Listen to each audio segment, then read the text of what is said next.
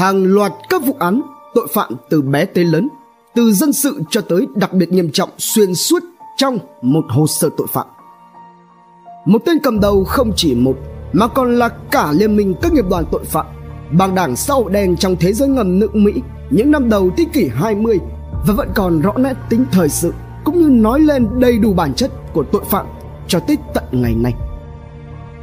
Một tên mafia Ý theo kiểu Mỹ khét tiếng với vô số vỏ bọc và mưu kế đủ loại, luôn cố gắng đạt được mục đích bằng mọi cái giá, cho dù có tội lỗi hay ác độc đến đâu. Một kiếp người khép lại với dấu chấm hết không nằm ở bản án cuối cùng của tòa án. Hãy cùng độc thám tv đi sâu vào tìm hiểu vụ án này. Thời niên thiếu nhắc tới mafia. Phần lớn là người ta sẽ nghĩ tới các tổ chức mafia bài bản, chuyên nghiệp và có quy mô rộng lớn ở nước ý. Thế nhưng điều đó lại thường gây ra một số điều nhầm lẫn, từ đó làm ảnh hưởng tới bức tranh toàn cảnh phục vụ cho nhiều mục đích khác nhau. Khi mà nói đến một tổ chức tội phạm, hay một tên tội phạm mafia cụ thể nào đó, trong trường hợp này là Al Capone, tên trùm mafia khét tiếng bậc nhất của nước Mỹ. Chẳng thế mà đã từng có khá nhiều các cuốn sách, tạp chí, báo hay là kể cả các bộ phim nói về tên tội phạm Al Capone, nhắc đến hắn như là một tên trùm mafia của nước Ý. Trong số video lần này, hãy cùng với Độc Thám TV đi tới từng ngóc ngách cặn kẽ nhất trong khả năng có thể để có được hình dung và đi sâu vào vụ án một cách trực quan tổng quát. Hãy bắt đầu từ điểm khởi phát của toàn bộ hồ sơ tội phạm cũng như những tội ác Hành vi vi phạm pháp luật của Al Capone với băng đảng mafia khét tiếng của mình, thanh toán không thương tiếc những đối thủ, thậm chí là bạn làm ăn, chỉ cần chúng nghi ngờ rằng kẻ đó cản đường phạm pháp của mình. Thế nhưng ở một khía cạnh nào đó, Al Capone lại được xem như là một Robin Hood của thời hiện đại. Tất cả bắt nguồn từ cuộc di cư của những người châu Âu nói chung và người Ý nói riêng đổ về tân thế giới. Tân thế giới là một thuật ngữ đã cũ khác với thế giới mới hay là thế giới hiện đại. Giờ đây được ít người sử dụng và chấp nhận nó, đã được nhà thám hiểm người Florence Amedeo Vespucci đưa ra. Đây là một trong những tên gọi được sử dụng cho phần lớn phía tây bán cầu của trái đất, đặc biệt là châu Mỹ, bao gồm cả các đảo lân cận và châu Đại Dương. Gọi là tân thế giới là bởi châu Mỹ khi được phát hiện vào thời điểm thế kỷ thứ 16, 17 là hoàn toàn mới lạ đối với người châu Âu vốn là những người trước đó cho rằng thế giới chỉ có bao gồm châu Âu, châu Á và châu Phi, hay còn gọi là cựu thế giới. Giống như các dân tộc khác trên thế giới đổ về tân thế giới với một số tài sản nhỏ bé của mình, nhiều người trong số đó đánh cược với mạng sống chỉ để hy vọng có thể thoát ly được khỏi vùng nông thôn của nước Ý, đồng thời có thể kiếm được một công việc và cuộc sống mới ở những thành phố cảng rộng lớn của nước Mỹ. Và gia đình Capone cũng vậy. Năm 1894, Gabriel Capon, 30 tuổi, sinh ra trong làng Castelmare di Stabia, cách thành phố Naples 16 dặm về phía nam, đã mang theo vợ mình là Teresina, tên thường gọi là Teresa 27 tuổi. Đã mang thai đứa con thứ ba cùng với hai người con là Vincenzo 2 tuổi và bé Raphael chưa thôi nôi. Mang theo chồng mình ước mơ mở một tiệm cắt tóc của riêng mình đã hòa nhịp cùng với 43 người Ý di cư đến Mỹ. Thế nhưng đối với gia đình Capone, thì họ lại thuộc dạng may mắn hơn so với những người đồng hương của mình bởi vì Gabriel có thể đọc thông viết thạo được tiếng Anh. Nhờ vào đó, gia đình Capone định cư tại Brooklyn gần khu vực hải quân với trụ cột là công việc ở tiệm tạp hóa của Gabriel. Brooklyn là một trong năm quận của thành phố New York được đặt tên theo thị trấn Brooklyn của Hà Lan. Quận Brooklyn nằm ở phía tây nam của quận Queens, nằm phía mũi tây của Long Island đây là một thành phố độc lập cho đến khi nó được sáp nhập vào thành phố New York năm 1898. Brooklyn là quận đông dân nhất của thành phố New York với 2,5 triệu người và là quận lớn thứ nhì về diện tích đất với 183 km vuông. Từ năm 1896, Brooklyn có cùng địa giới với quận King, một quận đông dân nhất của tiểu bang New York và là quận có mật số đông dân thứ hai tại nước Mỹ, chỉ sau New York là quận Manhattan của thành phố New York. Đây là một phần của thành phố New York Thế nhưng Brooklyn lại có một nền văn hóa riêng biệt, nghệ thuật độc lập và di sản kiến trúc rất độc đáo, cùng với đó là có rất nhiều các khu vực dân cư có sắc tộc biệt lập. Quay trở lại với gia đình Capone, cuộc sống ban đầu của họ hết sức khó khăn. Chẳng có bất cứ một đồ đạc nào trong nhà đáng giá cả, thực phẩm thì cũng đủ để duy trì được sự sống mà thôi. Để tăng thêm thu nhập cho gia đình, Teresa ngoài công việc nội trợ và nuôi dạy các con, cô cũng cố gắng làm thêm cái nghề may vá. Cứ thế đến năm 1985, Slavata Capon, đứa con thứ ba của Gabriel và Teresa chào đời. Và rồi Teresa lại tiếp tục mang bầu. Ngày 17 tháng 1 năm 1899, cô hạ sinh đứa con thứ tư đặt tên là Alphonse Capon. Sau khi Alphonse chào đời, gia đình Capon chuyển tới sinh sống trong một khu phố sung túc hơn phía trên cửa hàng của Gabriel ở số 69 Đại lộ Park tại Brooklyn. Cư dân quanh đó thuộc về nhiều quốc tịch khác nhau như Đức, Thụy Sĩ, Trung Quốc. Việc giao tiếp với những người thuộc các chủng tộc khác nhau trên thế giới không khiến cho Alphonse Capon tách rời nhưng lại càng tăng thêm tình đồng hương với những người có gốc Ý. Và đó chính là nền tảng sâu xa cho những hoạt động tội phạm trong tương lai. Tại địa phương, gia đình nhà Capon khá ít nói và hiền lành. Gabriel và Teresa rất quan tâm tới các con của mình, không bao giờ bục mà luôn coi con cái là những người bạn. Họ luôn luôn tâm sự rồi chỉ ra cái đúng và cái sai. Và cũng như những người anh chị của mình, Alphonse Capon lớn lên trong tình yêu thương của gia đình, ngoan ngoãn, chăm chỉ và biết nghe lời bố mẹ.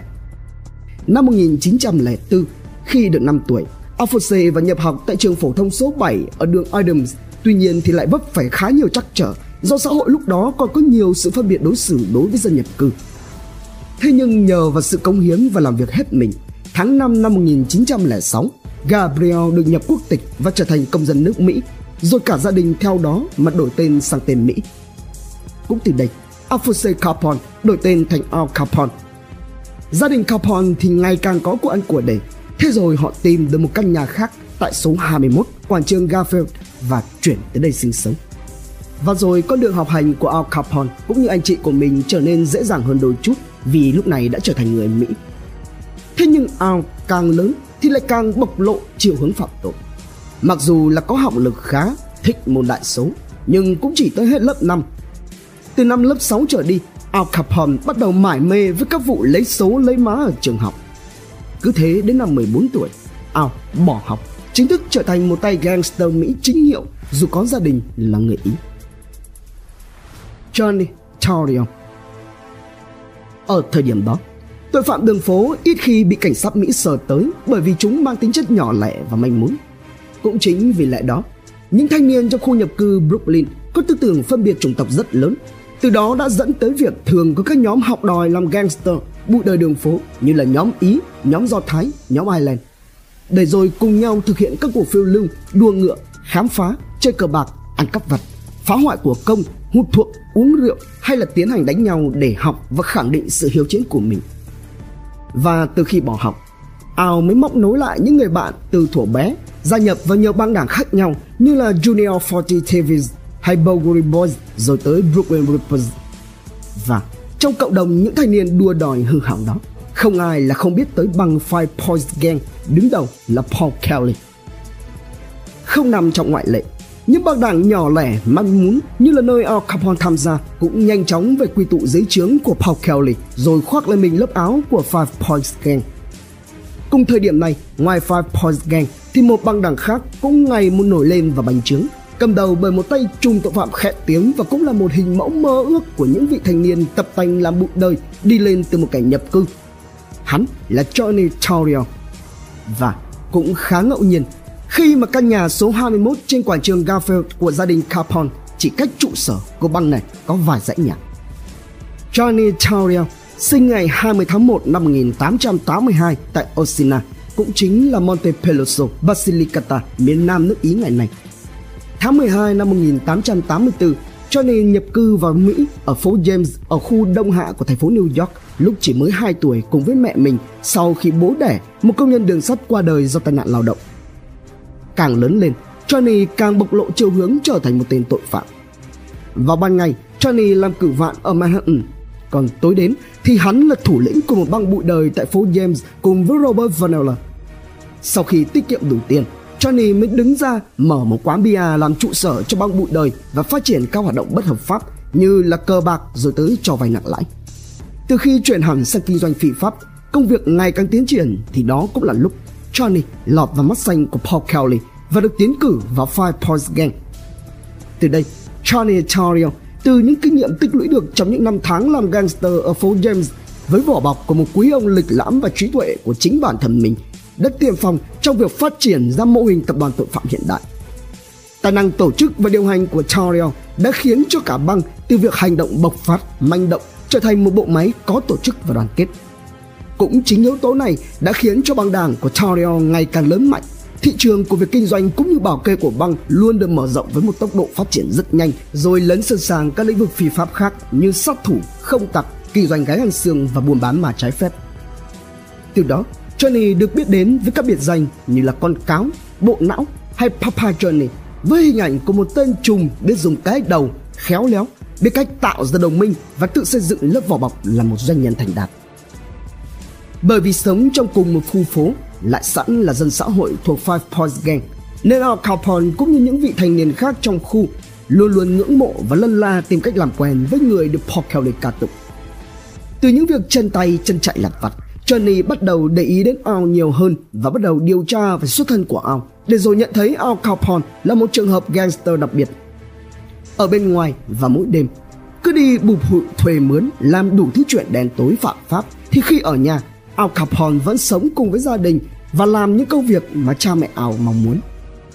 Từ sau khi cậu bỏ học, ban ngày Al đi làm công nhân và phụ giúp cho gia đình.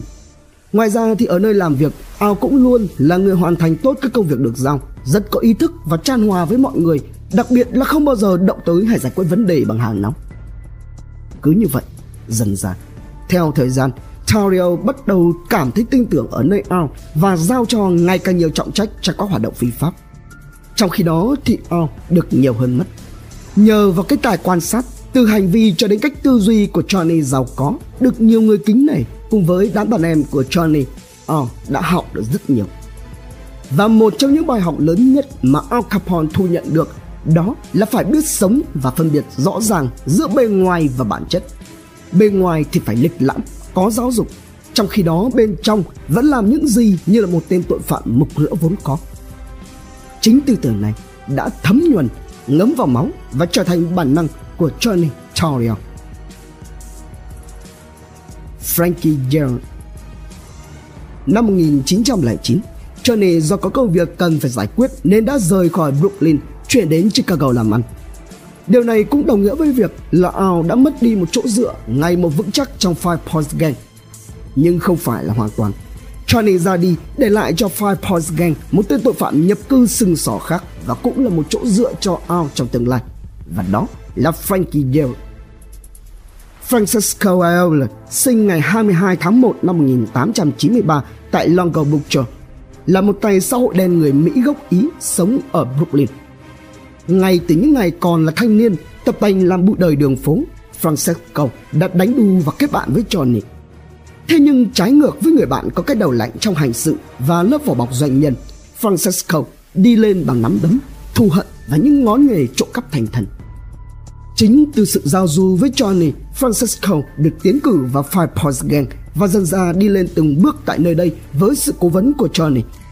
Và khi mà Johnny Torrio rời đi, Francisco đã đổi họ thành Yale cho Mỹ hóa và lấy tên là Frankie.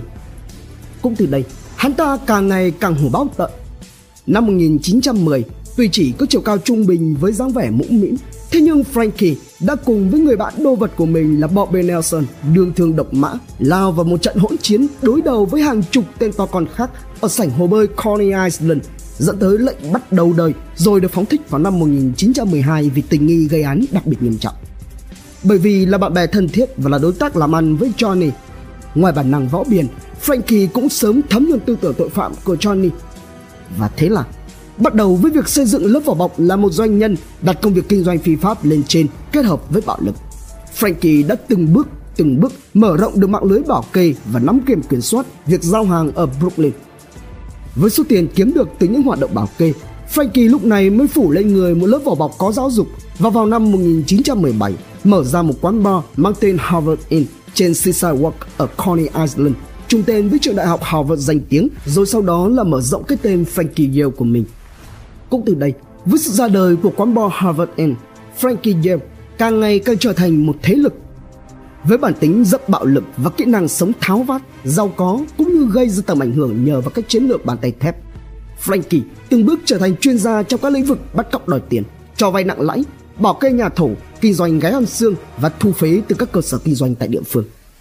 Đi liền với đó là đám đàn em không những luôn biết cách làm cho người khác phải trọng thương mà còn phải biết thủ tiêu khi cần thiết. Thế nhưng trên tất cả, Frankie vẫn luôn hiểu được rằng là mình thiếu đi một tâm phúc có cái đầu lạnh ngoài sự dũng mãnh của nắm đấm. Và rồi, một lần nữa Johnny xuất hiện và làm tròn vai trò cố vấn của mình. Người được Johnny tiến cử cho Frankie thu nhận không phải ai khác, đó chính là Al Capone khi mà tên này vừa tròn 18 tuổi. Đến Harvard làm việc, về dưới trướng của Frankie Yale, Al Capone không nề hà bất cứ việc gì. Hắn ta đảm nhận nhiều vai trò và công việc khác nhau, từ việc bảo kê, pha chế, quét dọn cho tới phục vụ bàn. Và rồi chỉ trong vòng một năm đầu tiên kể từ khi đến dưới trướng Frankie, Al Capone đã trở thành một tên đàn em tâm phúc của hắn, đồng thời gây dựng cho mình được một mạng lưới khách hàng thượng lưu quen thuộc. Ngắn, ngủi. Sự thăng hoa của Al Capone ở Harvard Inn của Frankie chẳng được bao lâu thì xảy ra biến. Và cũng không ai có thể ngờ được rằng biến cố này lại gây ra sự ám ảnh và theo đuổi Al Capone đến hết đời. Đó là cái lần Frank Galluccio cùng em gái tới Harvard Inn ăn nhậu. Trong lần đó, suốt cuộc đời của mình cho đến giây phút này, Al Capone chưa từng gặp được ai đẹp như em gái của Frank. Không kìm nén được, trong lúc bê đồ phục vụ, ao đã buông lời trêu chọc rằng Thưa bà, bà có cặp mông rất đẹp và tôi xin có lời ngợi khen bà. Câu nói của ao như chọc vào tổ kiến lửa, không nói không rằng Frank lúc này mới đứng bật dậy đập thẳng chai rượu thủy tinh vào mặt tên hầu bàn Al Capone hỗn sực. Không chịu thua, ao cũng nổi điên lên lao vào phản kháng thì bất chợt Frank rút từ trong người hắn ra một con bấm sắc lẹm trời ngày ba nhát ngoạch ngoạc kéo dài vào mặt Al Capone rồi kéo theo em gái rời khỏi quán bởi vì đây là địa bàn của Frankie Yale. Tuy rằng vụ ẩu đả của Al và Frank không gây ra quá nhiều sự xáo trộn, thế nhưng Al Capone đã đụng nhầm người. Frank Galluccio vốn là một tên đàn em tâm phúc của Charles Lucky Luciano, một tay xã hội đen nhập cư Mỹ gốc Ý, bạo lực không kém gì so với Frankie Yale khi mà chỉ mới 10 tuổi đã biết thu tiền bảo kê của bạn học tự một tay gây dựng ra băng đảng và được Paul Kelly chiêu mộ gia nhập vào Five Points Gang năm 1916. Điều này có nghĩa rằng sự mất dạy của Al Capone đã bị chính Frank Galusio kể lại với Lucky Luciano. Sau khi nghe xong, thấy tên đàn em của mình bị bắt nạt, nhưng lại ở trên đất của Frankie, Lucky Luciano lúc này đã đích thân tới dàn xếp với Frankie. Và thế là, cho dù có quý mến Al Capone đến đâu đi chăng nữa, nhưng Frankie vẫn buộc phải ra mặt. Hắn bắt Al phải ngay lập tức xin lỗi Frank Galusio Hành động mà với những tên xã hội đen lúc đó là một điều tối kỵ, chỉ dùng để thể hiện sự kính nể với bậc bề trên của chúng. Hàn học là thế. Tuy nhiên vụ việc này lại để cho Ao ba thứ. Thứ nhất là biệt danh mặt sẹo. Điều thứ hai đó là bài học quý giá nhất cuộc đời Al Capone. Đó là cần phải làm chủ được sự tức giận. Không bao giờ được phép để cho nó thống lĩnh bản thân mình vốn là điều cần thiết để có thể trở thành được một ông trùm. Và điều thứ ba đó là sự bao bọc, che chở cũng như dạy dỗ chuyên nghề kinh doanh phi pháp tới từ Frankie. Và cũng từ đây, chiều hướng cứng rắn trong hoạt động tội phạm của Al dần dần từng bước được hình thành qua những ngày tháng học việc từ Frankie, đổ biến Al Capone trở thành một kẻ có khả năng quật ngã và bẻ gãy bất cứ đối thủ nào ngáng đưa mình sau này. Tuy nhiên thì về phần nào, một mặt tiếp thu rất nhanh và cũng trưởng thành rất nhanh trong giới tội phạm. Thế nhưng từ sâu thẳm bên trong con người hắn vẫn còn lại một chút gì đó lưỡng lự không muốn lựa chọn cái cuộc sống và cuộc đời của một tên sau đèn đúng nghĩa và cái ý muốn từ bỏ con đường tội phạm lại càng lớn lên trong ao khi mà hắn gặp được Meg Coughlin, một cô gái người Ireland duyên dáng với mái tóc vàng bồng bềnh óng ả. Meg Coughlin nhỏ hơn Al Capone 2 tuổi. Cô sinh ra và lớn lên trong một gia đình trung lưu. Thế nhưng, sự ngăn cản của gia đình là không đủ để phá hỏng việc Al và Meg đến với nhau. Tình yêu sinh sôi nảy nở. Chẳng bao lâu, Macaulay mang trong mình giọng máu của gia đình Capone. Ngày 4 tháng 11 năm 1918, cậu con trai đầu lòng của Al Capone mang tên là Albert Francis Capone ra đời và thường được gọi là Sonny Capone, nhận Johnny Torrio làm bố đỡ đầu. Nhưng mọi chuyện lại thật không may cho vợ chồng Al. Sonny bị ra mai từ nhỏ, lây từ bố sang. Thế là việc có một gia đình nhỏ cùng với cậu con trai rất cần được chăm sóc chữa trị. Al Capone đã quyết tâm thay đổi cuộc sống, trở về đúng nghĩa là một người chồng, người cha như bao người bình thường khác. Đồng thời cũng muốn thoát khỏi sự quan tâm bao bọc của Johnny Torrio. Và đó cũng là lúc Al mới quyết định xin nghỉ hẳn, thôi không làm việc cho Frankie Yale nữa, rồi chuyển tới Baltimore là thành phố độc lập và lớn nhất cũng như là trung tâm văn hóa công nghiệp của tiểu bang Maryland, Mỹ. Đến Baltimore, Al Capone quyết tâm tìm ra được một công việc chân chính, tử tế, từ điểm mạnh của mình trong những năm tháng còn ngồi trên ghế nhà trường. Đó là số học, cộng thêm đó là những kiến thức về kế toán, quản lý số liệu do Johnny chỉ dạy. Và số phận đã mỉm cười với Al. Hắn ta xin được vào làm kế toán trong một công ty xây dựng hợp pháp, sạch sẽ và cách ly 100% với giới xã hội đen do Peter Aiello gây dựng với trụ sở tại Highlandtown, Baltimore. Với bản tính thông minh, chăm chỉ do được cha mẹ uốn nắn, lại cộng thêm với cái đầu lạnh, sắc sảo và kỹ năng học được từ các tên trùm. Al Capone luôn hoàn thành xuất sắc các công việc được giao, rồi nhanh chóng mở rộng mối quan hệ của mình, được nhiều người tin cậy và đem về một cuộc sống yên bình, ổn định cho vợ con. Thế nhưng lại như những gì đã xảy ra ở Harvard Inn. Cũng trong lúc sóng yên biển lặng, mọi thứ tưởng chừng như đang tốt nhất có thể thì biến cố lại xảy đến với Al Capone. Ngày 14 tháng 11 năm 1920, Gabriel Capone qua đời ở tuổi 55 vì các bệnh tim quái ác. Sự kiện này như là một cú shock đối với Al. Đau buồn vì chưa từng có được cơ hội báo hiếu, làm cho bố mình hài lòng. Al Capone nhận ra Công việc làm kế toán tại công ty xây dựng đơn giản là không khiến cho Al trở nên giàu có để có thể mang tới một cuộc sống an nhàn cho mẹ mình được. Thế nên Al đã quyết định kết nối lại mối quan hệ với Johnny Tauriel. Thế nhưng Johnny giờ đang ở đâu? Có còn giữ mối liên hệ với Frankie Young? Vẫn đang ở Chicago sau cuộc chia tay ở Brooklyn? Al cần phải làm gì để nhập cuộc trở lại đây? Hàng hà xa số các câu hỏi bùa vây lấy Al Capone thôi thúc hắn đi tìm kiếm câu trả lời. Big James Colosimo. Quay trở lại với Johnny Torrio, sau cuộc chia tay với Al Capone năm 1909, rời khỏi Brooklyn để đến Chicago giải quyết công việc. Người ta chỉ còn biết đến Johnny như là một bóng ma ở vai trò cố vấn cho các ông trùm, tương tự như trường hợp của Frankie Yale và sự phất lên như rừng gặp gió của Johnny mà ít biết đến những thăng trầm của hắn trên con đường phạm tội trong giai đoạn này. Lý do rời khỏi Brooklyn của Johnny xuất phát từ lời cầu cứu của cặp vợ chồng Big James Colosimo và Victoria Moresco Colosimo.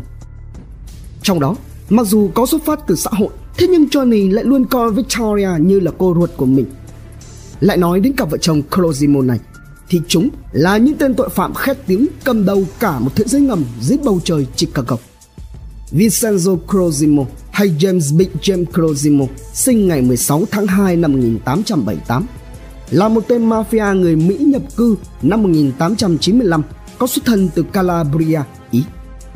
Với những năm tháng lớn lên ở nước Ý trong môi trường mafia khi chỉ mới chân ướt chân ráo đến nước Mỹ thôi, Vincenzo đã gây dựng được thành thế xã hội đen của mình bằng một loạt các hoạt động bảo kê tại Chicago. Chicago vào thời điểm đó là một mảnh đất hoàn hảo để xây dựng ra một đế chế tội phạm. Nơi đây thường xuyên xảy ra các tình trạng rối loạn an ninh trật tự xã hội. Các phe nhóm liên tục tranh chấp và thanh toán nhau, đặc biệt là cái lượng tiêu thụ rượu như nước lã của người dân là một yếu tố quan trọng nhất mang lại khối tài sản kích xù cho bất cứ kẻ thức thời nào. Thậm chí báo chí đã viết về Chicago trong thời kỳ này như là một bang luôn đầy sức sống và bạo lực. Những phe nhóm kích động và nhẫn tâm không hề kiên nhẫn trước bất kỳ tình huống nào.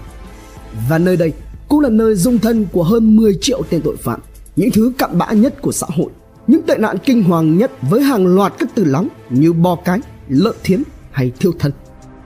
Chăn dắt cái đội ngũ này là một loạt các ông trùm mưu mô quỷ quyệt luôn cố tạo ra mọi môi trường để đáp ứng được những kẻ lâm đường lạc lối trong việc ăn chơi hưởng thụ. Và nơi đây cũng là một thành phố thương mại không có chỗ cho những kẻ đầu óc ngu dốt, lười biếng hay là cái thói trịch thượng không thức thời. Bên cạnh đó thì sự thối lửa về chính trị cũng đã tạo nên cả một thảo nguyên xanh tươi béo tốt cho thế giới tội phạm mặc sức tung hoành. Từ từ nổi lên với đầu óc tổ chức mạng lưới bảo kê Big Jim Colosimo dần dần thiết lập ra cả một mạng lưới, thu hoạch tới hàng đống tiền phi pháp bằng nắm đấm của mình. Khi có được tiền, hắn ta lại tiếp tục đánh bóng, được người ta biết tới bởi thói quen thường xuyên xuất hiện cùng bộ đồ vest trắng và những viên kim cương cỡ lớn, nhẫn và các trang sức khác. Từ đây, Big jam khoác lên mình vỏ bọc thượng lưu. Thế nhưng bản chất của hắn thì vẫn không thay đổi. Hắn ta vốn bị ám ảnh bởi phụ nữ. Sớm nhận ra đi liền với sự hào nhoáng phồn hoa của Chicago Nơi đây là cả một bãi chiến trường kinh doanh thân xác cho đến hỗn loạn. Và thế là Big Jim Closimo cũng không đứng ngoài cuộc. Hắn ta nhảy vào lĩnh vực này Mở ra nhà thổ đầu tiên Từ các mối quan hệ của mình Big Jim bắt quen và nhanh chóng đi đến kết hôn vào năm 1902 với một tú bà nổi tiếng ở Chicago ở thời bấy giờ là Victoria Moresco. Từ khi đến với nhau, vừa là vợ chồng lại vừa là đối tác làm ăn.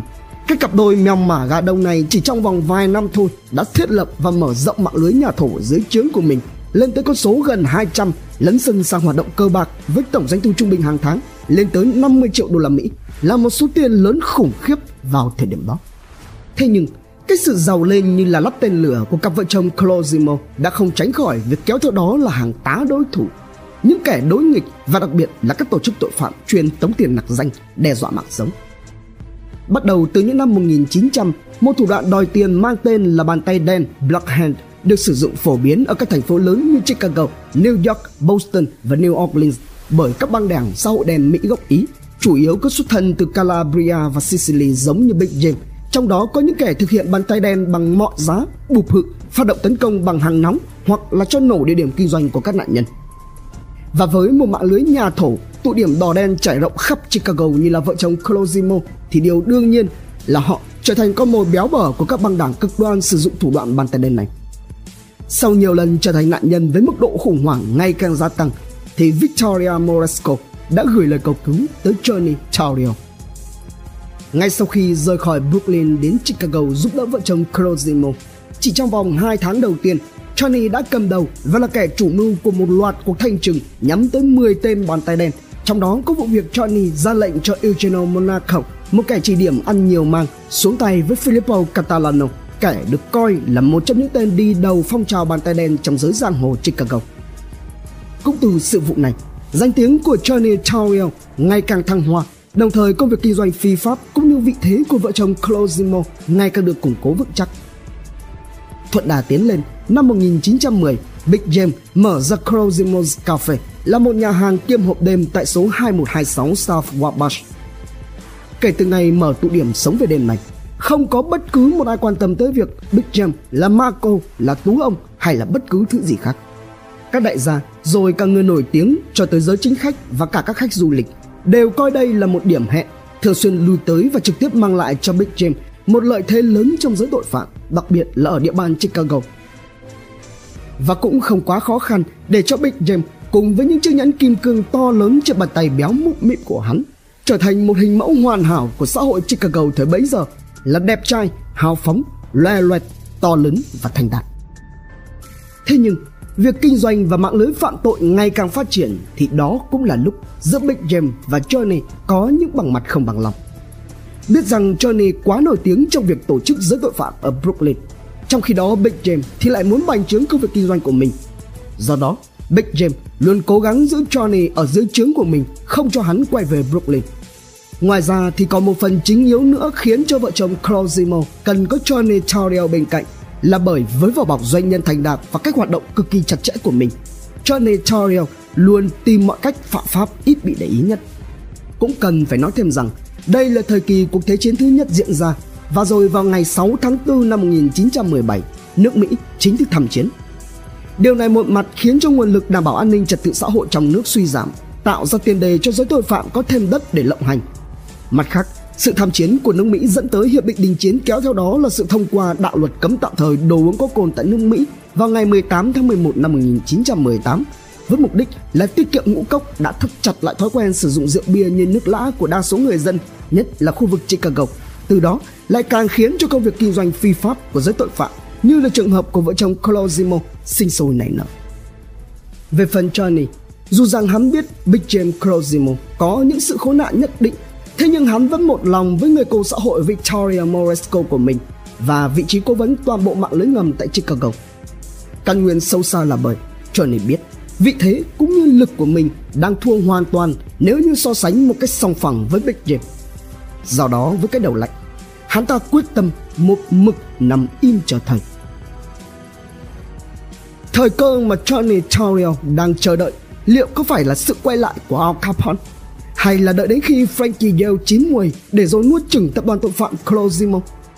Liệu rằng Johnny có sẵn sàng quay lại phản bội người cô Victoria Moresco mà hắn hết mức nể trọng hay không? Con đường dấn sâu vào thế giới tội phạm và leo lên trở thành trùm mafia khét tiếng bậc nhất nước Mỹ của Al Capone sẽ tiếp tục diễn biến như thế nào? Đón xem phần 2 tại Độc Thám TV. Lệnh cấm Năm 1919, để củng cố mạng lưới của mình, Johnny và Big Jim mở một nhà thổ tại số 2222 South Wabash dưới dạng một tòa nhà và lấy tên gọi là The Four Deuces, một tổng hành dinh điều hành các hoạt động tội phạm bao gồm đỏ đen, bảo kê, rửa tiền, kinh doanh thân xác ở quận Fall Levy của Chicago. Đây cũng là khoảng thời gian mà tù chính án thứ 18 được phê chuẩn như là một phần của hiến pháp nước Mỹ vào ngày 16 tháng 1 năm 1919 từ đó tạo tiền đề cho Quốc hội Mỹ thông qua đạo luật Volstead vào ngày 28 tháng 10 năm 1919 hay thường được biết đến với cái tên là lệnh cấm. Theo đó thì đạo luật này định nghĩa các vấn đề liên quan đến xe rượu, sử dụng đồ uống có cồn và các chế tài xử lý nếu như sản xuất và tiêu thụ chúng. Thế nhưng trên thực tế thì chính phủ Mỹ lại thiếu đi nguồn lực để sát sao thực thi đạo luật này, đồng thời còn làm thất thoát nguồn thu ngân sách cũng như vấp phải làn sóng phản đối chỉ trích từ phía nhân dân. Quay trở lại Chicago, từ trước và kể từ khi lệnh cấm có hiệu lực vào năm 1920, Johnny đã nhìn thấy đây chính là một mỏ vàng. Để tranh thủ cơ hội, hắn ta không ngừng thiết lập ra nhiều bánh răng trong tổ chức để chuẩn bị cho việc tham gia buôn lậu rượu của cả băng nhóm Closimo. Thế nhưng, mọi sự nỗ lực của Johnny đều bị Big James từ chối. Nguyên nhân của việc này cũng không thực sự rõ ràng. Có thể Big James muốn kìm hãm Johnny, sợ rằng một mai đây Johnny đủ lông đủ cánh sẽ quay ra nuốt chửng chính mình. Hoặc cũng có thể Big James đã đủ sự thỏa mãn với khối tài sản cách xù cùng mạng lưới bẩn thỉu bầm rễ khắp Chicago, mặt sức phóng túng với tiền, rượu và gái mà không thiết gì đến việc bành trướng hay mở rộng nữa. Hoặc cũng có thể Big James đã đến giới hạn của mình, sợ mọi thứ mới mẻ có khả năng sẽ đe dọa đến vị trí của hắn và nhất là khi mà lệnh cấm vừa mới có hiệu lực. Tuy nhiên, thì dù lý do cho sự không đồng ý của Big James có là gì đi chăng nữa thì hắn đã và đang rơi vào cái bẫy do chính mình răng ra trong đó thì Johnny chỉ là kẻ cơ hội đục nước béo cò và chỉ thêm giọt nước cho ly trà mà thôi. Đó chính là sự ám ảnh về phụ nữ, đam mê sắc dục. Điểm yếu chí mạng của Big James Clausimo đã dần lộ diện khi trước mắt hắn xuất hiện một cô ca sĩ mới toanh, xinh đẹp và gợi cảm đến tuyệt trần, hấp hồn Big James ngay lập tức, mang tên Dale Winter.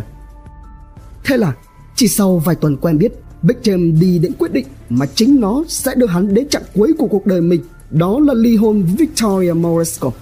Đây như thể là một cú đả kích quá lớn không những đối với bản thân Victoria mà còn đối với giới giang hồ xã hội đen Chicago nói riêng cũng như toàn nước Mỹ nói chung.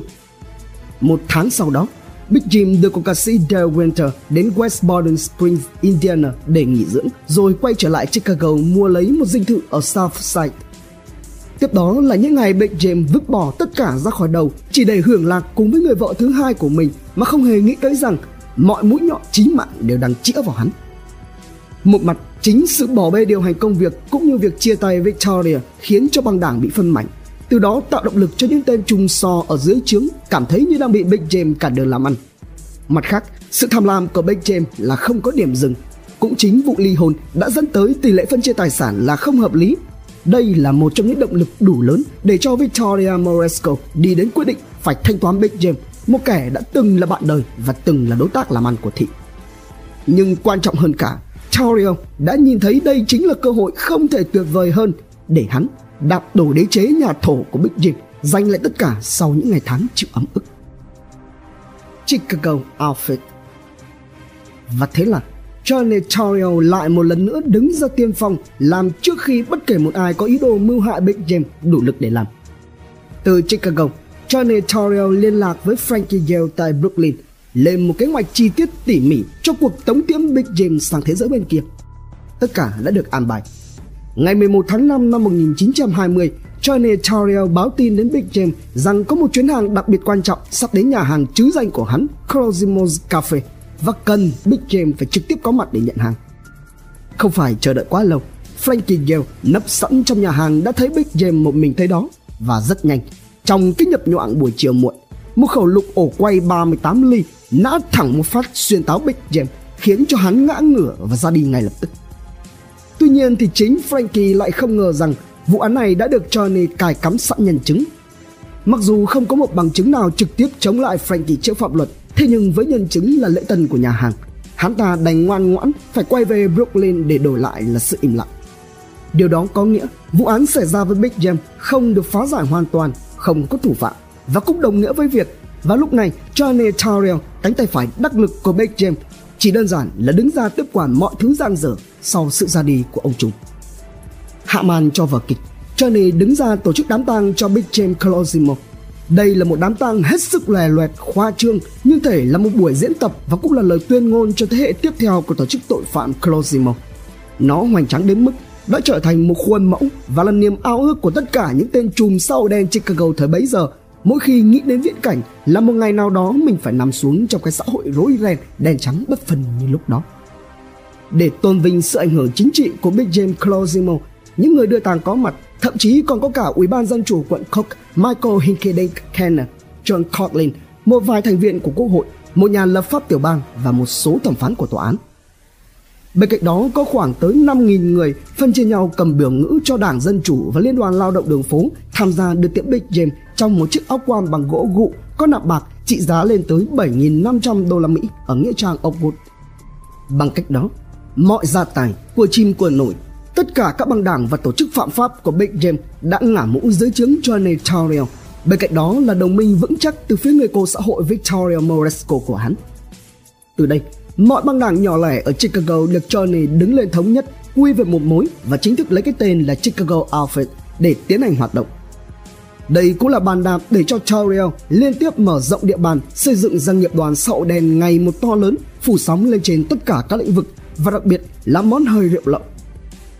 Cũng chính vào thời khắc con đường phạm pháp của Johnny Tyrell rực rỡ, trói lọi nhất, thì Al Capone từ Baltimore với đầy đủ sự tuyệt vọng cũng như quyết tâm cùng sự chính chắn trưởng thành cần thiết nhất đã tìm đường quay về gặp lại người thầy, người chủ đầu tiên của mình từ những ngày Tauriel chỉ mới nổi lên như một hiện tượng ở Brooklyn.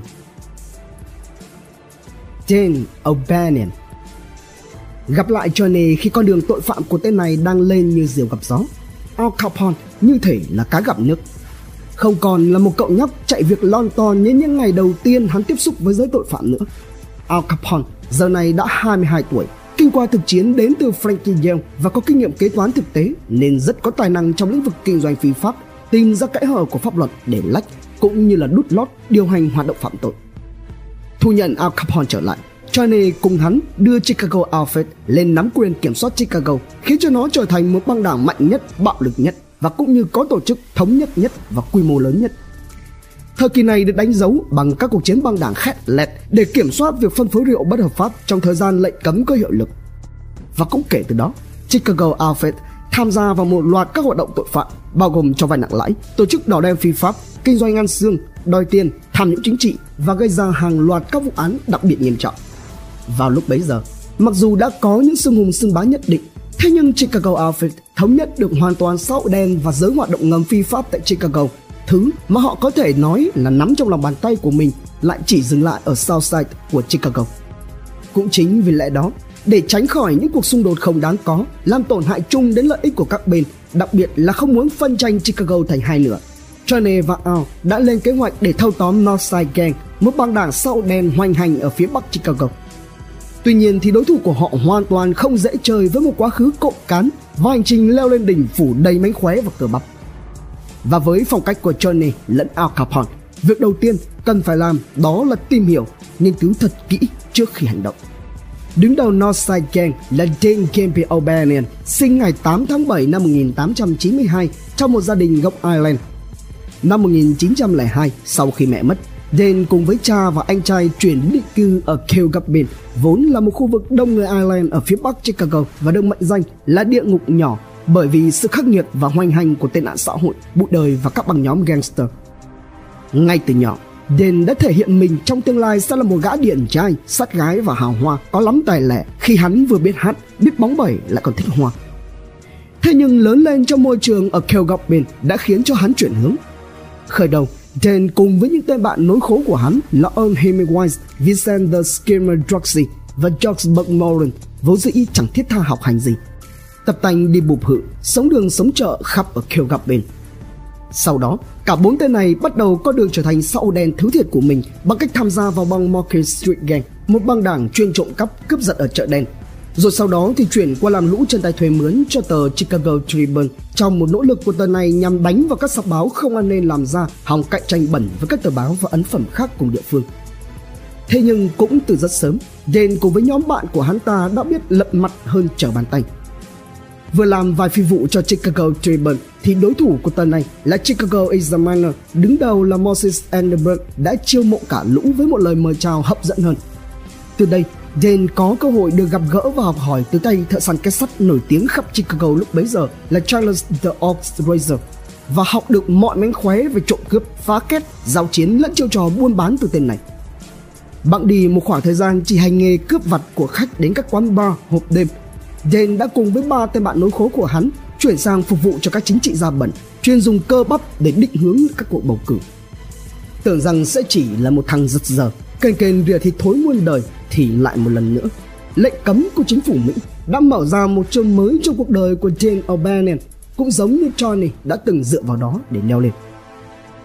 Bắt đầu từ tháng 12 năm 1919, ngay trước thềm lệnh cấm có hiệu lực, Jane O'Bannon đã tiến hành tổ chức và cùng với đàn em dưới cái tên những chàng trai của Cale Gabben đã thực hiện hàng loạt các phi vụ cướp rượu lậu manh động, táo tợn và hết sức liều lĩnh. Combo của chúng là những chuyến hàng lớn chỉ nhắm vào các xe tải chở rượu lậu, tàu hỏa, kho nhà ga cho tới cả nhà máy trưng cất rồi sau đó thì đem đi bán lại.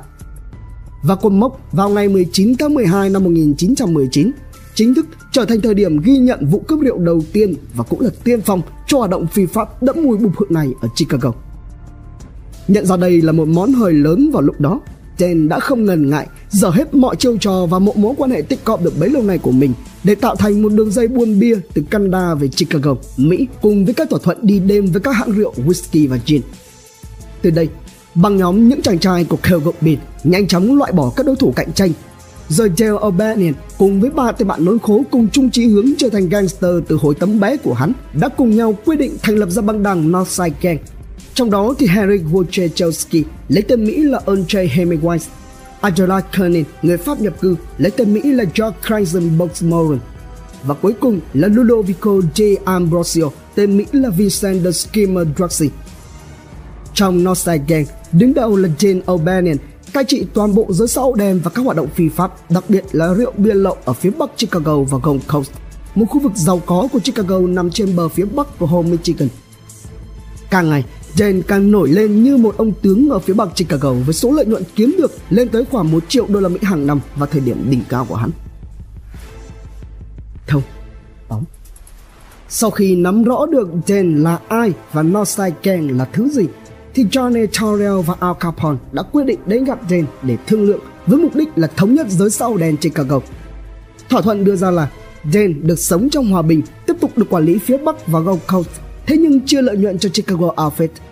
Song song với đó, Chicago Outfit sẽ giúp cho Northside Gang trở thành một băng đảng có tổ chức, có kỷ luật, đồng thời tạo ra bình phong, đảm bảo sử dụng mọi mối quan hệ và nguồn lực vốn có để hoạt động phạm tội của tên được trọn vẹn nhất có thể.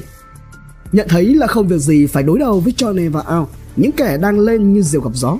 Hơn nữa Dane lại đang có một mối quan tâm khác, thế nên hắn ta đã nhanh chóng đồng ý. Còn trong tương lai, nếu như có gì chẳng vừa lòng thì với một kẻ vốn dĩ phản chắc như tên O'Bannon, dĩ nhiên là tới lúc đó tính cũng chưa muộn.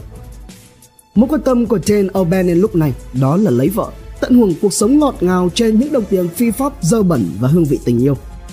Năm 1921, Jane kết hôn với Viola Caneff và mua một cửa hàng hoa của William Scofield ở khu River North gần góc đại lộ Tây Chicago và phố North State, nay là một bãi đậu xe.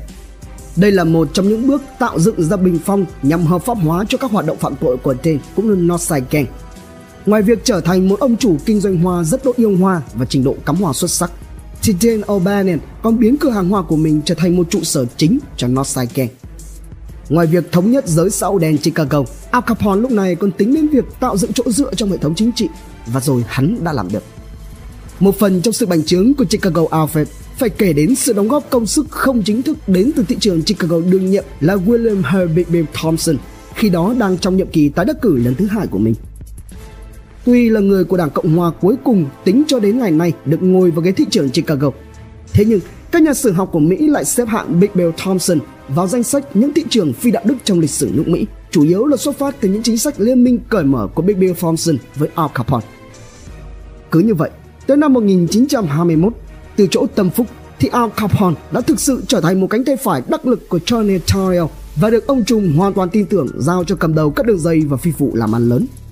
Bên cạnh đó thì Al Capone cũng được giao cho nhiệm vụ làm tổng quản lý của The Four Diocese, biến nó từ chỗ nhà thổ dưới thời Big James Colosimo trở thành một sòng đỏ đen lớn nhất, đem lại siêu lợi nhuận cho băng nhóm này.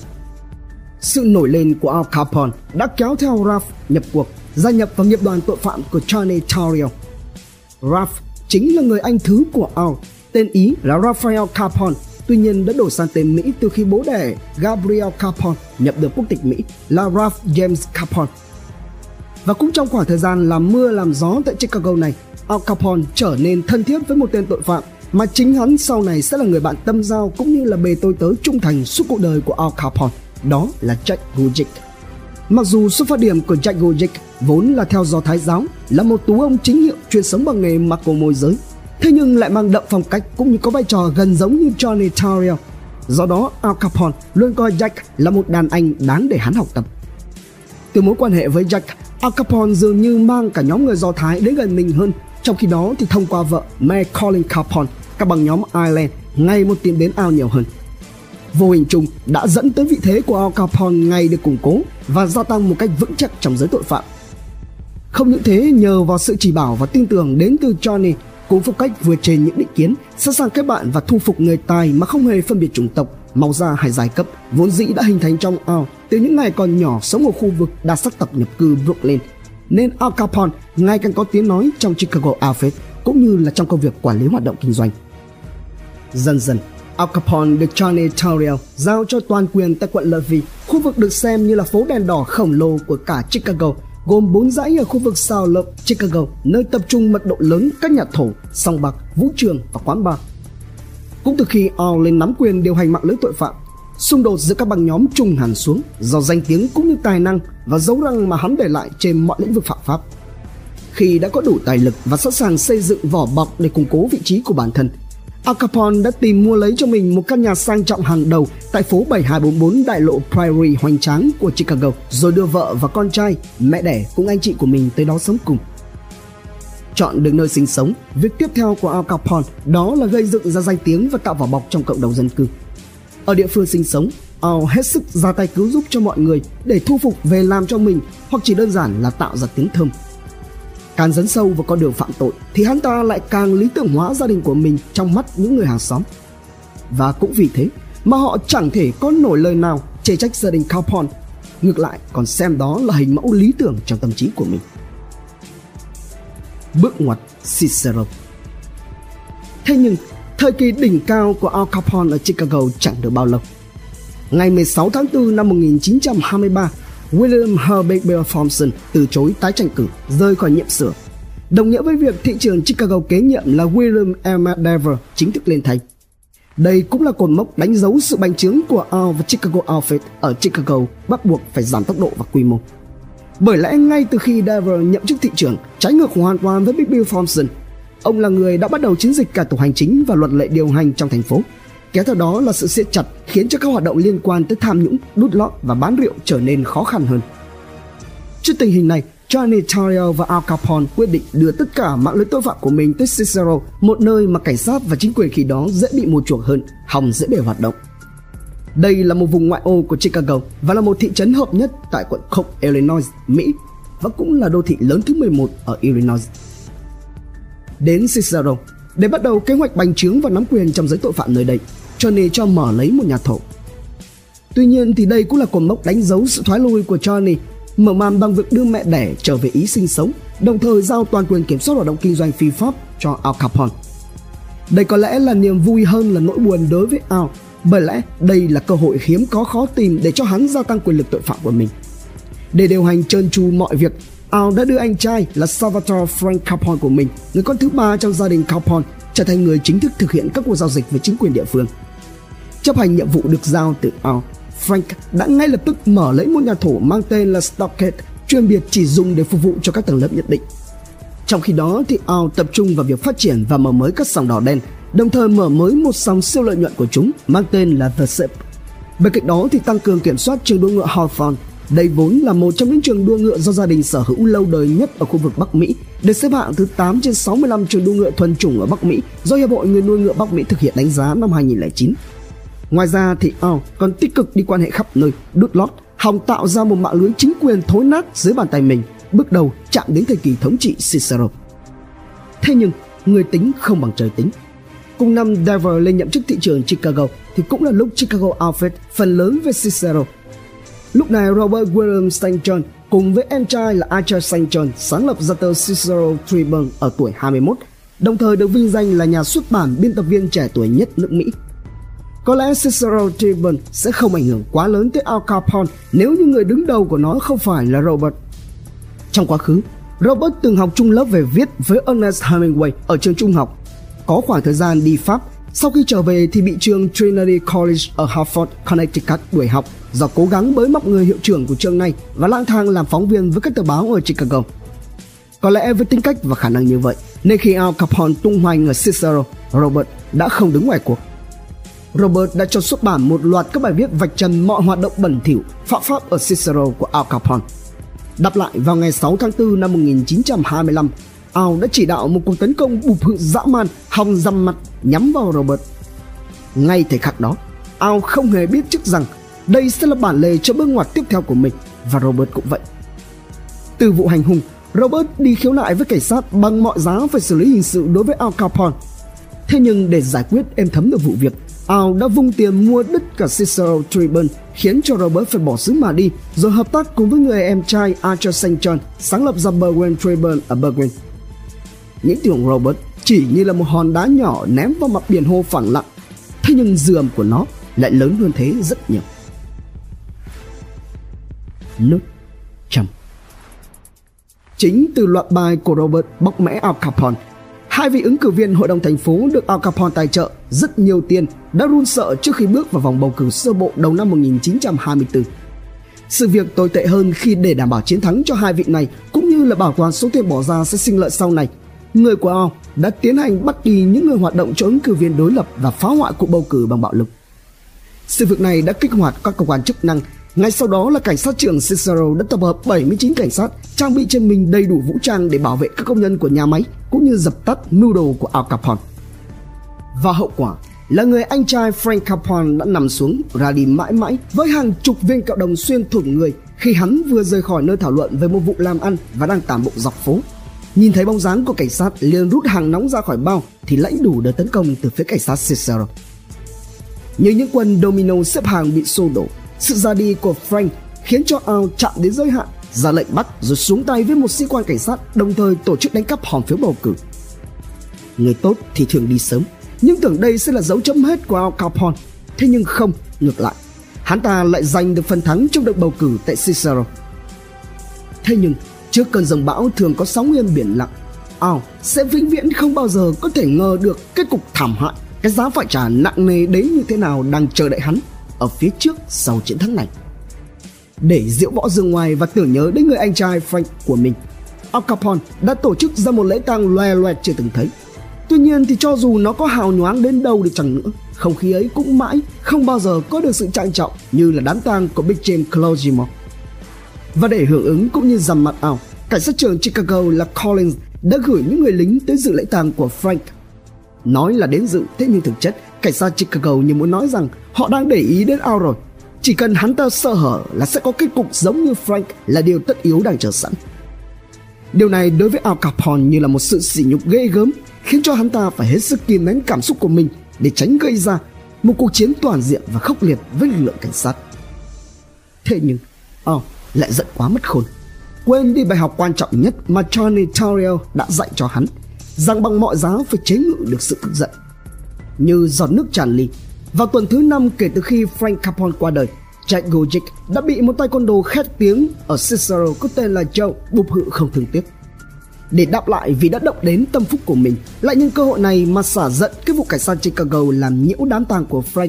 Al Capone đã tìm đến tận quán bar nơi mà Joe đang uống rượu. Vừa nhìn thấy mặt ảo, Joe liền buông lời khinh miệt thể hiện sự sai lầm. Thế nhưng Joe đã không bao giờ có cơ hội để làm lại. Khi mà hắn ta vừa dứt lời, họng của khẩu lục trên tay Al Capone đã nhắm thẳng vào đầu Châu, đã tóe lửa. Tưởng chừng như việc xử lý một tên côn đồ bận trợn là một điều đơn giản và chỉ để xả vực, thế nhưng Al đã nhầm. Hắn ta chỉ tổ rước thêm họa vào thân. Vụ xử lý Joe khiến cho Al vừa mất đi tiếng lại vừa mất đi oai thì cũng là lúc cái tên Capone trở thành đối tượng nghi ngờ số 1 của cảnh sát mỗi khi xảy ra một vụ trọng án nào đó, cho dù nhiều khi những vụ đó do kẻ khác gây ra. Ngoài ra thì cũng nhân vào vụ thanh toán Joe, William H. Maswickin, người được biết đến là một công tố viên cứng rắn làm việc ở vị trí trợ lý luật sư của bang với thành tích thắng 7 án tử hình chỉ trong vỏn vẹn 8 tháng trời, đã hạ quyết tâm phải tống bằng được Al Capone vào sau song sắt. Tuy nhiên thì sự mẫn cán và miệng mài là không đủ giúp cho William giành được chiến thắng bởi vì các nhân chứng của vụ việc đột nhiên quên hết những gì mà họ đã nhìn thấy đến mức mù mờ không còn biết chuyện gì đã xảy ra. Không bằng chứng, không nhân chứng, cũng không tăng vật. Vụ án tên côn đồ Châu không thể khiến cho Al Capone sổ khám. Thế nhưng chính sự vi phạm và bài học để đời cho Johnny Torrio truyền dạy đã khiến cho tiếng xấu về Al Capone thu hút được sự chú ý của toàn thành phố. Và đó cũng là lần đầu tiên cũng như là lần cuối cùng Al Capone phá vỡ đi hình mẫu kinh doanh ngầm của Johnny Torrio tạo dựng. Phản chắc Qua các biến cố, trong đó nổi bật là vụ Robert St. Cùng với Cicero Tribune và cuộc bầu cử tai tiếng, vụ việc Frank ra đi và gây biến với pháp luật bằng cách qua mặt Maswickin chỉ trong vòng 4 năm ở tuổi thứ 25. Al Capone đã trở thành một tên trùm tội phạm vô cùng giàu có và đầy thế lực, xây dựng và củng cố được mạng lưới pháp luật của riêng mình. Hắn giờ đây đã là ông chủ của thành phố Cicero trong hoạt động kinh doanh giải trí, bảo kê và kinh doanh ghé ăn xương. Dĩ nhiên là Ao cũng trở thành mục tiêu của những tổ chức luật sư muốn trục lợi từ việc bắt giữ hắn hoặc là những tên tội phạm luôn kình địch. Ao cũng biết rằng có thể một trong những đám ma tiếp theo sẽ là của chính hắn. Một phần vì từ khi hắn ra tay với Joe, hòa bình mỏng manh giữa các băng nhóm tội phạm mà Johnny Tariel đã dày công xây dựng chẳng mấy chốc tàn biến. Các vụ thanh toán, trả thù diễn ra liên tục và thường xuyên như là một căn dịch bệnh mà khởi phát của sự lục đục nội bộ này đến từ một kẻ phản chắc, đầu trộm đuôi cướp mang tên Jane O'Bannon. Xuất phát điểm từ việc Al Capone giành được chiến thắng trong cuộc bầu cử lộn xộn ở Cicero, chính quyền như mắt nhắm mắt mở khiến cho công việc kinh doanh phạm pháp của Al và Chicago Outfit ngày càng phất lên. Điều này khiến cho Dent sau 3 năm ngồi im ngắm hoa thưởng trà cảm thấy hết sức đố kỵ và mất đi lợi ích. Để xoa dịu phía Jane O'Bannon, Johnny Taurio đã đồng ý chia một số quyền trong cung cấp bia trái phép ở Cicero cho Dane, đồng thời cắt 25% lợi nhuận ròng của Sondership cho hắn. Thế nhưng, lòng tham của Dane lại không dừng lại ở đó. Hắn ta bắt đầu lấn tới bằng việc gọi thêm những kẻ ngoại lai ở ven Chicago tới sâu xé Cicero, cạnh tranh chụp giật với liên minh xã hội đen đứng đầu lúc này bởi Al Capone. Johnny Taurio lại tiếp tục ra mặt, thuyết phục Jane O'Banion dừng lại bằng cách chia cho hắn một phần lợi nhuận từ hoạt động nhà thổ ở phía nam Chicago nhưng trên lại không đồng ý bởi với lý do hắn ta ghê tởm hoạt động kinh doanh ăn xương. Trong lúc này, những anh em nhà Kenna à lại có một sai lầm là chạm mặt với trên. Đây là băng đảng cầm đầu bởi 6 anh em nhà Kenna, à, bao gồm theo thứ tự là Bloody Angelo, Antonio the Gentleman, Mike the Devil, Peter, Sam và Vincenzo aka James. Trong đó kẻ cầm đầu là Angelo Bloody Kenna. À. bằng nhóm này lãnh đạo nhóm Lido Italia, trước đây hay hoạt động bàn tay đen Thế nhưng từ ngày Tornado gây ra các cuộc thanh trừng thì băng nhóm này đã bị Chicago Outfit thâu tóm. Vốn dĩ, bằng những anh em nhà Kenna được phân quyền ở phía tây The Loop, trung tâm của Chicago, bắt đầu có hoạt động ngoài tâm mang whisky đến địa bàn của Jane để ra bán. Biết chuyện, Jane O'Bannon đã báo cáo việc này cho Johnny và Al để giải quyết. Thế nhưng sau quá lần nổi loạn và xoa dịu thì lần này Jane không nhận được cái gật đầu nữa từ Johnny. Cay cú, trên Albania mới giở trò, mở ra các cuộc cướp rượu của những anh em nhà Kenna. Còn Johnny thì coi như không biết, vì dù sao băng nhóm này cũng đã sai ngay từ đầu. Tuy nhiên, chừng đó vẫn chưa đủ với Jane.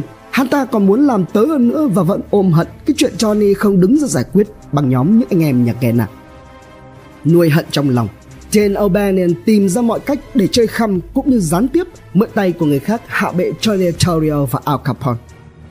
Mở đầu bằng việc vào tháng 2 năm 1924, Jane cố gắng vu oan giá họa cho Johnny và Al là những kẻ đã xuống tay với John Duffy. Đây là một tay chuyên cho thuê hàng nóng đến từ Philadelphia.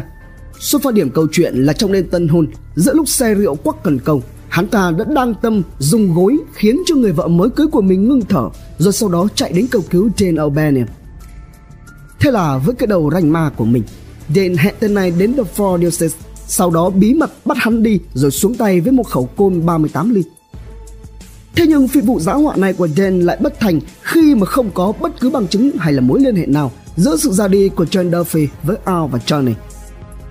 Tiếp tục, vào tháng 5 năm 1924, sau khi nắm được thông tin rằng nhà máy bia Seven sẽ bị cảnh sát đột kích, Dan O'Bannon lại một lần nữa mượn tay cảnh sát để triệt hạ cả Johnny và Al. Nhà máy bia Seven vốn dĩ có nhiều bên nắm cổ phần, trong đó có bao gồm cả của Jane và Johnny.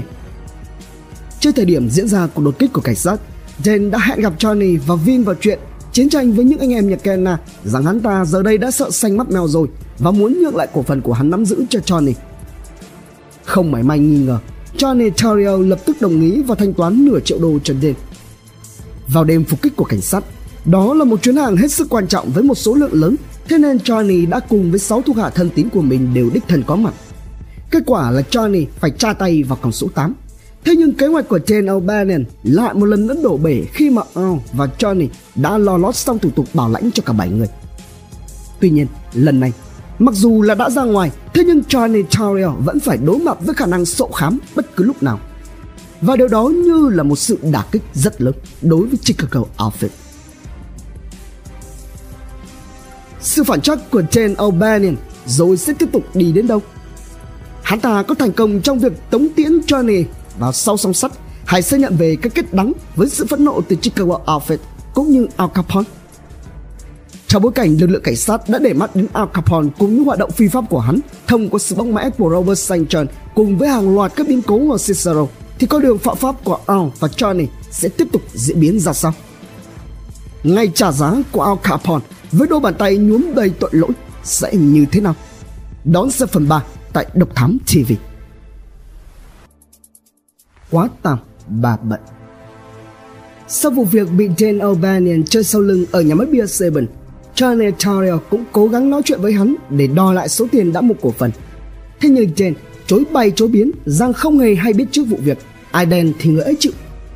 Ngậm ngùi để mất số tiền tương đương với khoảng 6,9 triệu đô vào năm 2021, có thể sẽ phải đối diện với án phạt tù. Charlie Tario vẫn hết sức bình tĩnh, sẵn sàng bỏ qua để lựa chọn hòa bình trong thế giới ngầm ở Chicago.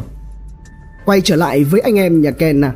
Sau hàng loạt các vụ bị cướp hàng ở khu vực phía bắc Chicago được tổ chức bởi Jane Albanian đã đẩy cả 6 anh em nhà này đến giới hạn.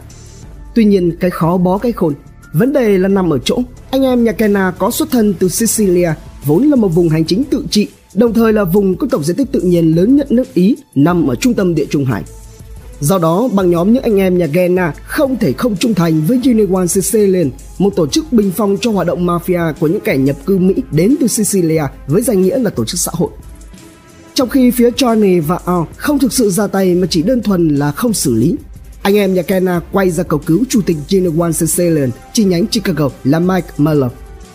Tuy nhiên thì bản thân Mike lại là một người không ưa gây hấn, hơn nữa đối thủ lại là Jane O'Bannon cùng với Northside Gang một nửa thế giới ngầm của Chicago.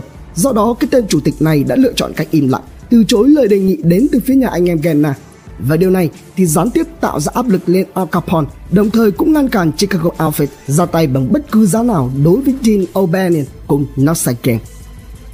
Bẵng đi, đến ngày 3 tháng 11 năm 1924, trong một cuộc kiểm đếm lợi nhuận của Sumner Chef ở Cicero với sự có mặt của đầy đủ các bên Al Capone, Dan O'Bannon, anh em nhà Kenna, Frank Nerdy và Frank Rio.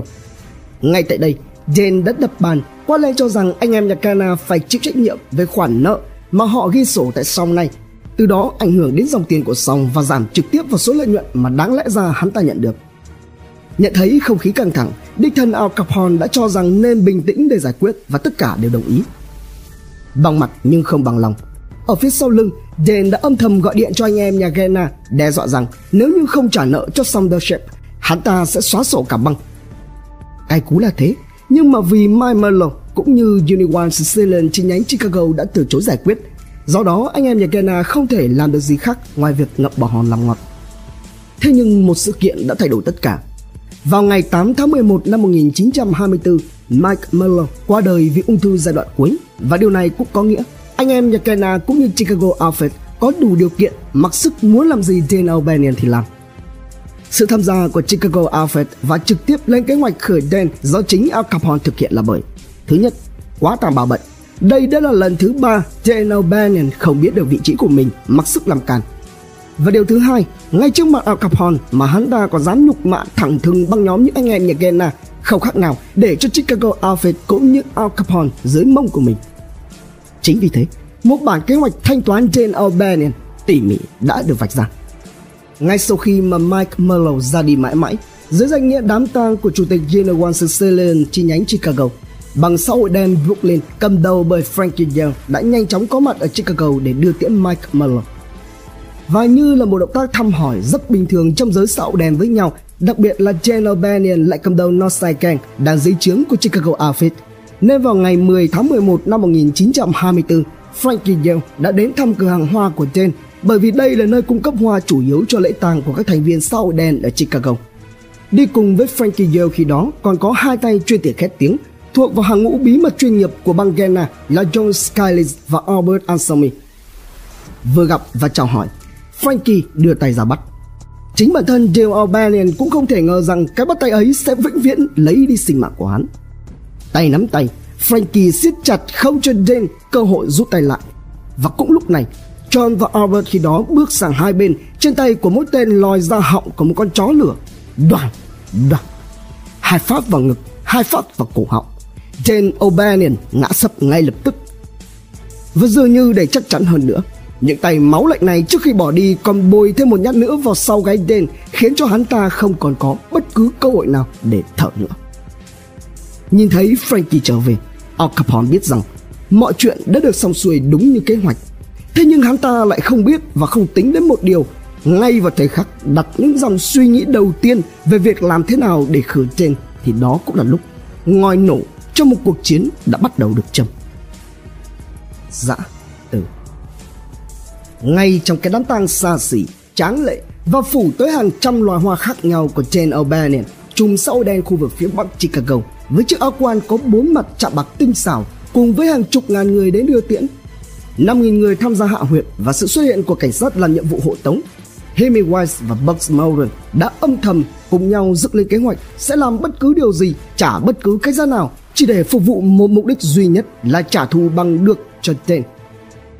Mặc dù vốn là vẫn cùng thuộc với Northside Gang và trực tiếp dưới quyền Din, thế nhưng từ khi liên kết với Chicago Outfit, Hemi Wise cùng với Buck Moran lại được phân chia lãnh thổ riêng biệt để tổ chức hoạt động kinh doanh phi pháp trong tổng thể mạng lưới ngầm ở Chicago.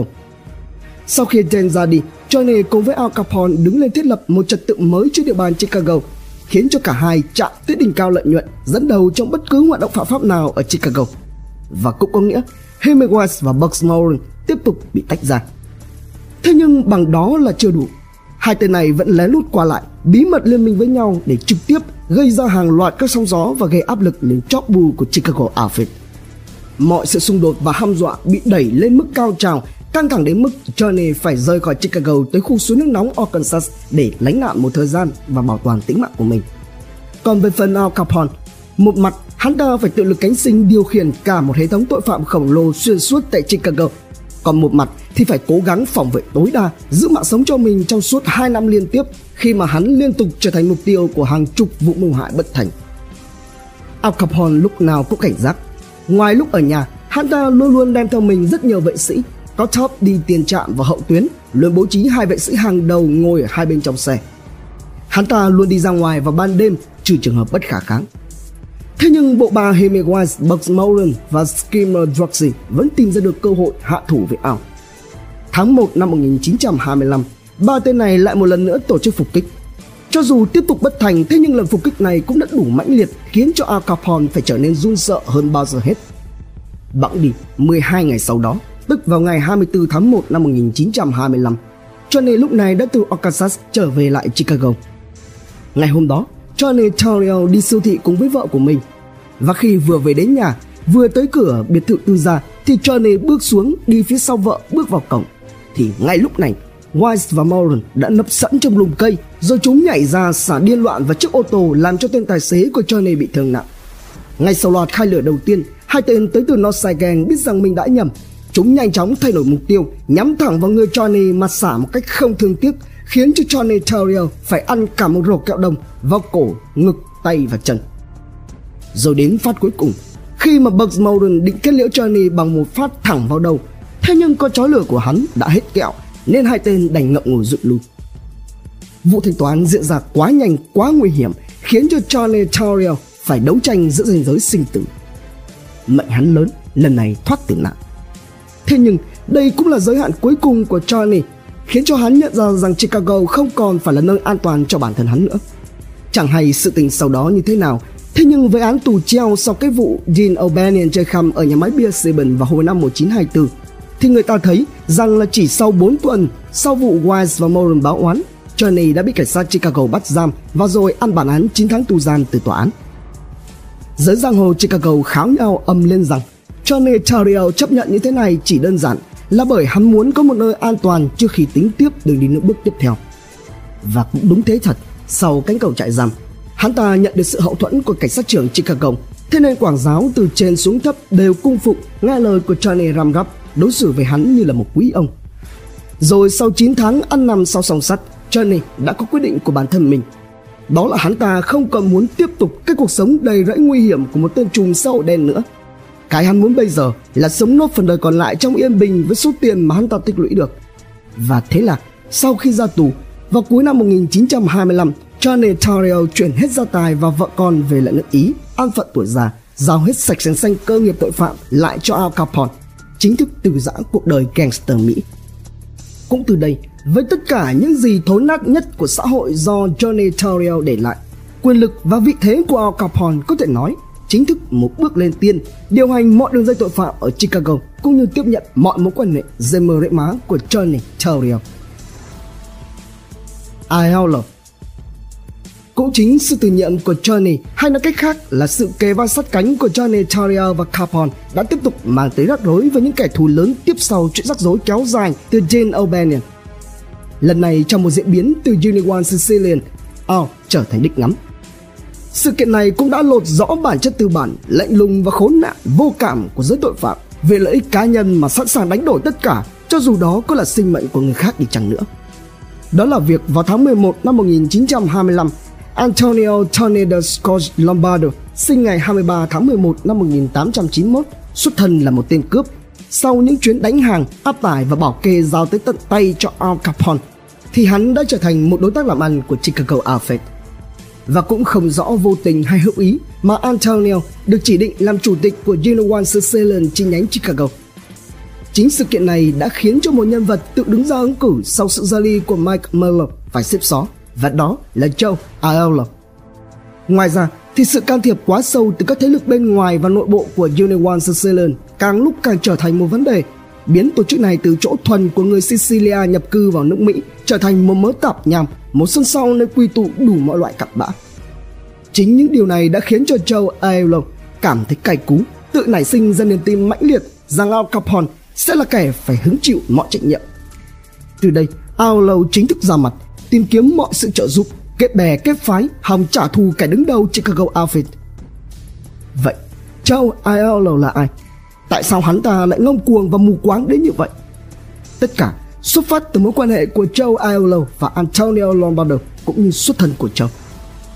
Giuseppe Joe Aiello sinh ngày 27 tháng 9 năm 1890, sinh ra và lớn lên tại Bulgaria, Sicily, Ý, trong một gia đình nghèo khó có tới 9 anh em.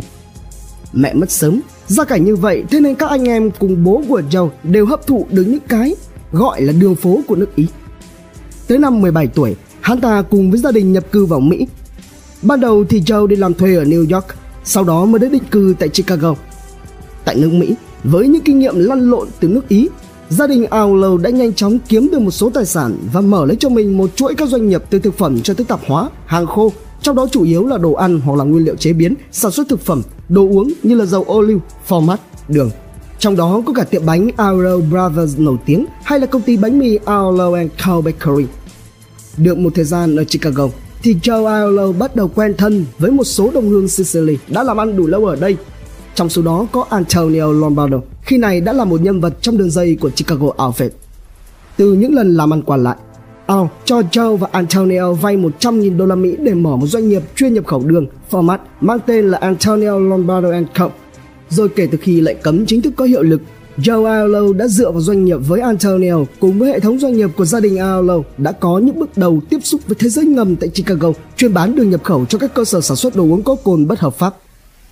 Nhưng có lẽ khi đó Joe Aiello chưa biết được mối quan hệ giữa Al Capone và Antonio Lombardo.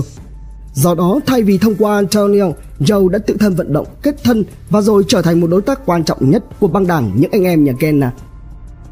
Thế nhưng thời thế thế thời, sau cái vụ chạm trán với Northside Gang của Dana Bandian và vụ trừ khởi tên, trật tự của Chicago được phân chia lại thì đó cũng là lúc băng đảng những anh em nhà Kenna mất đi vị thế của mình trong Chicago Outfit nói riêng và cả giới xã hội đen Chicago nói chung. Khi này thì Joe Aiello tin rằng với những vụ làm ăn của mình với nhà Kenna Kể cả khi băng nhóm này có thất thủ, hắn ta vẫn sẽ là một vị trí nhất định trong thế giới ngầm Chicago bằng cách tiếp quản mọi thứ của nhà Kenna. Thế nhưng, Joe đã không được quá tội nguyện với ước vọng này. Tiếp theo với sự kiện Antonio Lombardo lên chức chủ tịch Union Sicilian chi nhánh Chicago vào tháng 11 năm 1925, cùng với đó là sự can thiệp từ các thế lực bên ngoài cộng đồng Sicily nhập cư Mỹ và tổ chức. Joe Aiello đã cắt đứt mọi mối quan hệ từ cá nhân cho tới kinh doanh với Antonio Lombardo chính thức thích mối thù với Al Capone lên ngực mình. Trình diễn Từ những gì mà Johnny Torrio để lại cho người kế nhiệm của mình là Al Capone cùng với những thứ ung nhọt tội ác mà Al tự mình gây dựng, nuôi dưỡng, ví thử như Joe Aiello để xứng đáng với vị thế mới và cũng để khuếch trường thành thế Al Capone đã chuyển hẳn trụ sở của Chicago Outfit từ The Four Seasons về khách sạn Metropole, đồng thời thuê hẳn một khu nhà xa hoa, tráng lệ và sang trọng dài hạn với giá là 1.500 đô la Mỹ thời đó mỗi ngày. Khi đã có đủ miếng trong tay, cộng thêm với lời tư vấn đến từ một chủ tờ báo địa phương vốn là chỗ thân tình với Al, hắn ta biết rằng thứ mà mình muốn và sẽ chinh phục tiếp theo là làm sao để có được tiếng và thế là bắt đầu từ đây, Al Capone chính thức chia đôi bản thân, một nửa trong tối còn một nửa trong sáng bằng cách tham gia vào các hoạt động xã hội công khai, có mặt tại các buổi lễ hội, sự kiện, từ thiện, các buổi biểu diễn nghệ thuật long trọng, dạ hội quý tộc. Đồng thời hắn cũng tỏ ra thân thiện, hào phóng, thành đạt, luôn giúp đỡ người nghèo và là một cá nhân có quan điểm, có tiếng nói trước công luận xã hội. Tất cả cộng hưởng lại khiến cho người ta biết đến cái tên Al Capone như một tượng đài, một hình mẫu vô cùng đáng kính sau khi đạt được mong muốn có tiếng của mình thì lúc này bước đi tiếp theo mới lộ rõ thêm thâm tâm của Ao. Đó là hắn muốn mình phải có tầm ảnh hưởng về chính trị. Cũng bắt đầu từ đây, Ao mới thường xuyên có mặt ở các cuộc họp của hội đồng thành phố, sử dụng mọi cách, đặc biệt là cạnh tranh bẩn hay là thượng cẳng chân hạ cẳng tay để hắn luôn hoàn thành và chứng minh bản thân là luôn trong tư thế sẵn sàng thực thi bất cứ công việc nào mà cộng đồng mong muốn, cũng không hề có bất cứ thứ gì gọi là trở ngại đối với Al Capone như thể là một sự nâng cấp, kế thừa và phát huy những giá trị mà Johnny Torrio đã ấp ủ và xây dựng. Thì giờ đây, Al Capone trở thành một tên trùm tội phạm, luôn làm những điều mà mọi tên trùm khác đều muốn lẩn tránh. Đó là khoác lên mình những bộ vest sang trọng, lịch lãm, phong cách trầm tĩnh, có cái đầu lạnh, luôn nhiệt thành với cộng đồng và cực kỳ hăng hái xuất hiện trước công chúng. Dần dần, Al đã đạt được những bước tiến quan trọng trong nách thang tìm kiếm sự ảnh hưởng chính trị. Hắn từng bước được công nhận. Đó là mặt ngoài sáng, còn về mặt trong tối, Al Capone không hề buông bỏ hay ngơi tay, nghỉ mắt bất cứ lúc nào. Trong thời gian này, đường dây nhập rượu về Chicago của Al gặp phải khó khăn. Móc nối với Frankie, hắn ta biết được rằng Frankie nhập whisky lậu từ Canada về New York dễ hơn đường dây của Al ở Chicago. Thế nhưng Frankie lại đang gặp rắc rối về mặt địa bàn. Có một kẻ gây hấn và chiếm lĩnh được một phần Brooklyn của hắn. Và thế là vào tháng 12 năm 1925, Al Capone đã quyết định làm một chuyến đến New York cũng như tính toán nhân cơ hội này một mũi tên trúng bà đích. Thứ nhất, đó là nền y tế ở New York khi đó có phần tốt hơn so với Chicago, do đó Al muốn mang cậu con trai Stanley Capone đến đó chữa bệnh giang mai. Điều thứ hai là chính thức đặt vấn đề với Frankie Yale để cho hắn gia nhập vào đường dây từ Canada về, thầu lượng lớn nhập vào New York mang về Chicago. Và điều thứ ba, quan trọng không kém, đó là thị phạm và khuếch trương thanh thế của hắn với thế giới ngầm New York một phần cũng giúp cho hắn dễ bề làm ăn hơn trong tương lai. Và rồi, cơ hội của Ao đã tới.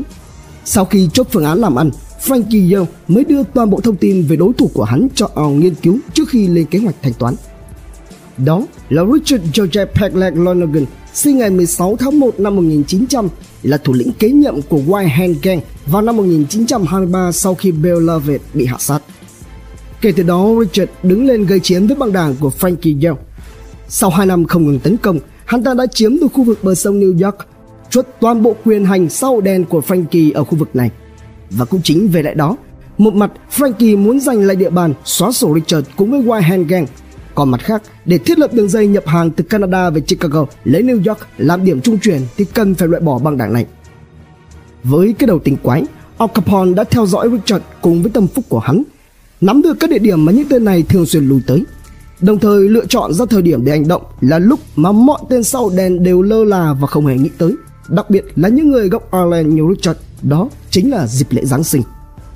Vào đêm ngày 25 tháng 12 năm 1925, Richard cùng với năm tên tâm phúc của hắn có mặt tại một trong những địa điểm quen thuộc của White Hand Gang, đó là hộp đêm Adonis Social Club.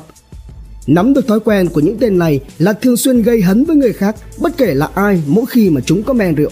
Al Capone và Frankie Yale đã bí mật sắp xếp những tay thiện xạ của mình đội lốt ban nhạc chơi tại Adonis Social Club vào tối ngày hôm đó. Và rồi, mọi chuyện đúng như dự tính. Chỉ chờ cho đến khi Richard lên tiếng nhục mạ, chửi rủa và cà khịa những người xung quanh. Tất cả bóng đèn trong hộp đêm lúc đó vụt tắt và theo liền sau đó là hàng loạt ánh lửa tóe lên, những làn kẹo đồng thi nhau xối xả trong quán. Chỉ thoáng chốc sau đó, cả ba nhà bốc hơi không một vết tích, trong khi Richard cùng với năm tên tâm phúc thì vĩnh viễn ra đi. Thật không may cho Al Capone, còn một tên của White Hand Gang được đưa đi cấp cứu kịp thời. Đồng thời cảnh sát New York cũng nhanh chóng xích được 7 tên được cho là có liên quan tới vụ xả hàng nóng xảy ra tại Adonis Social Club. Thế nhưng trong cái rủi có cái may, tên được cứu nói là không liên quan, còn tất cả những người có mặt ở hộp đêm thì như thể bị mất trí nhớ vậy.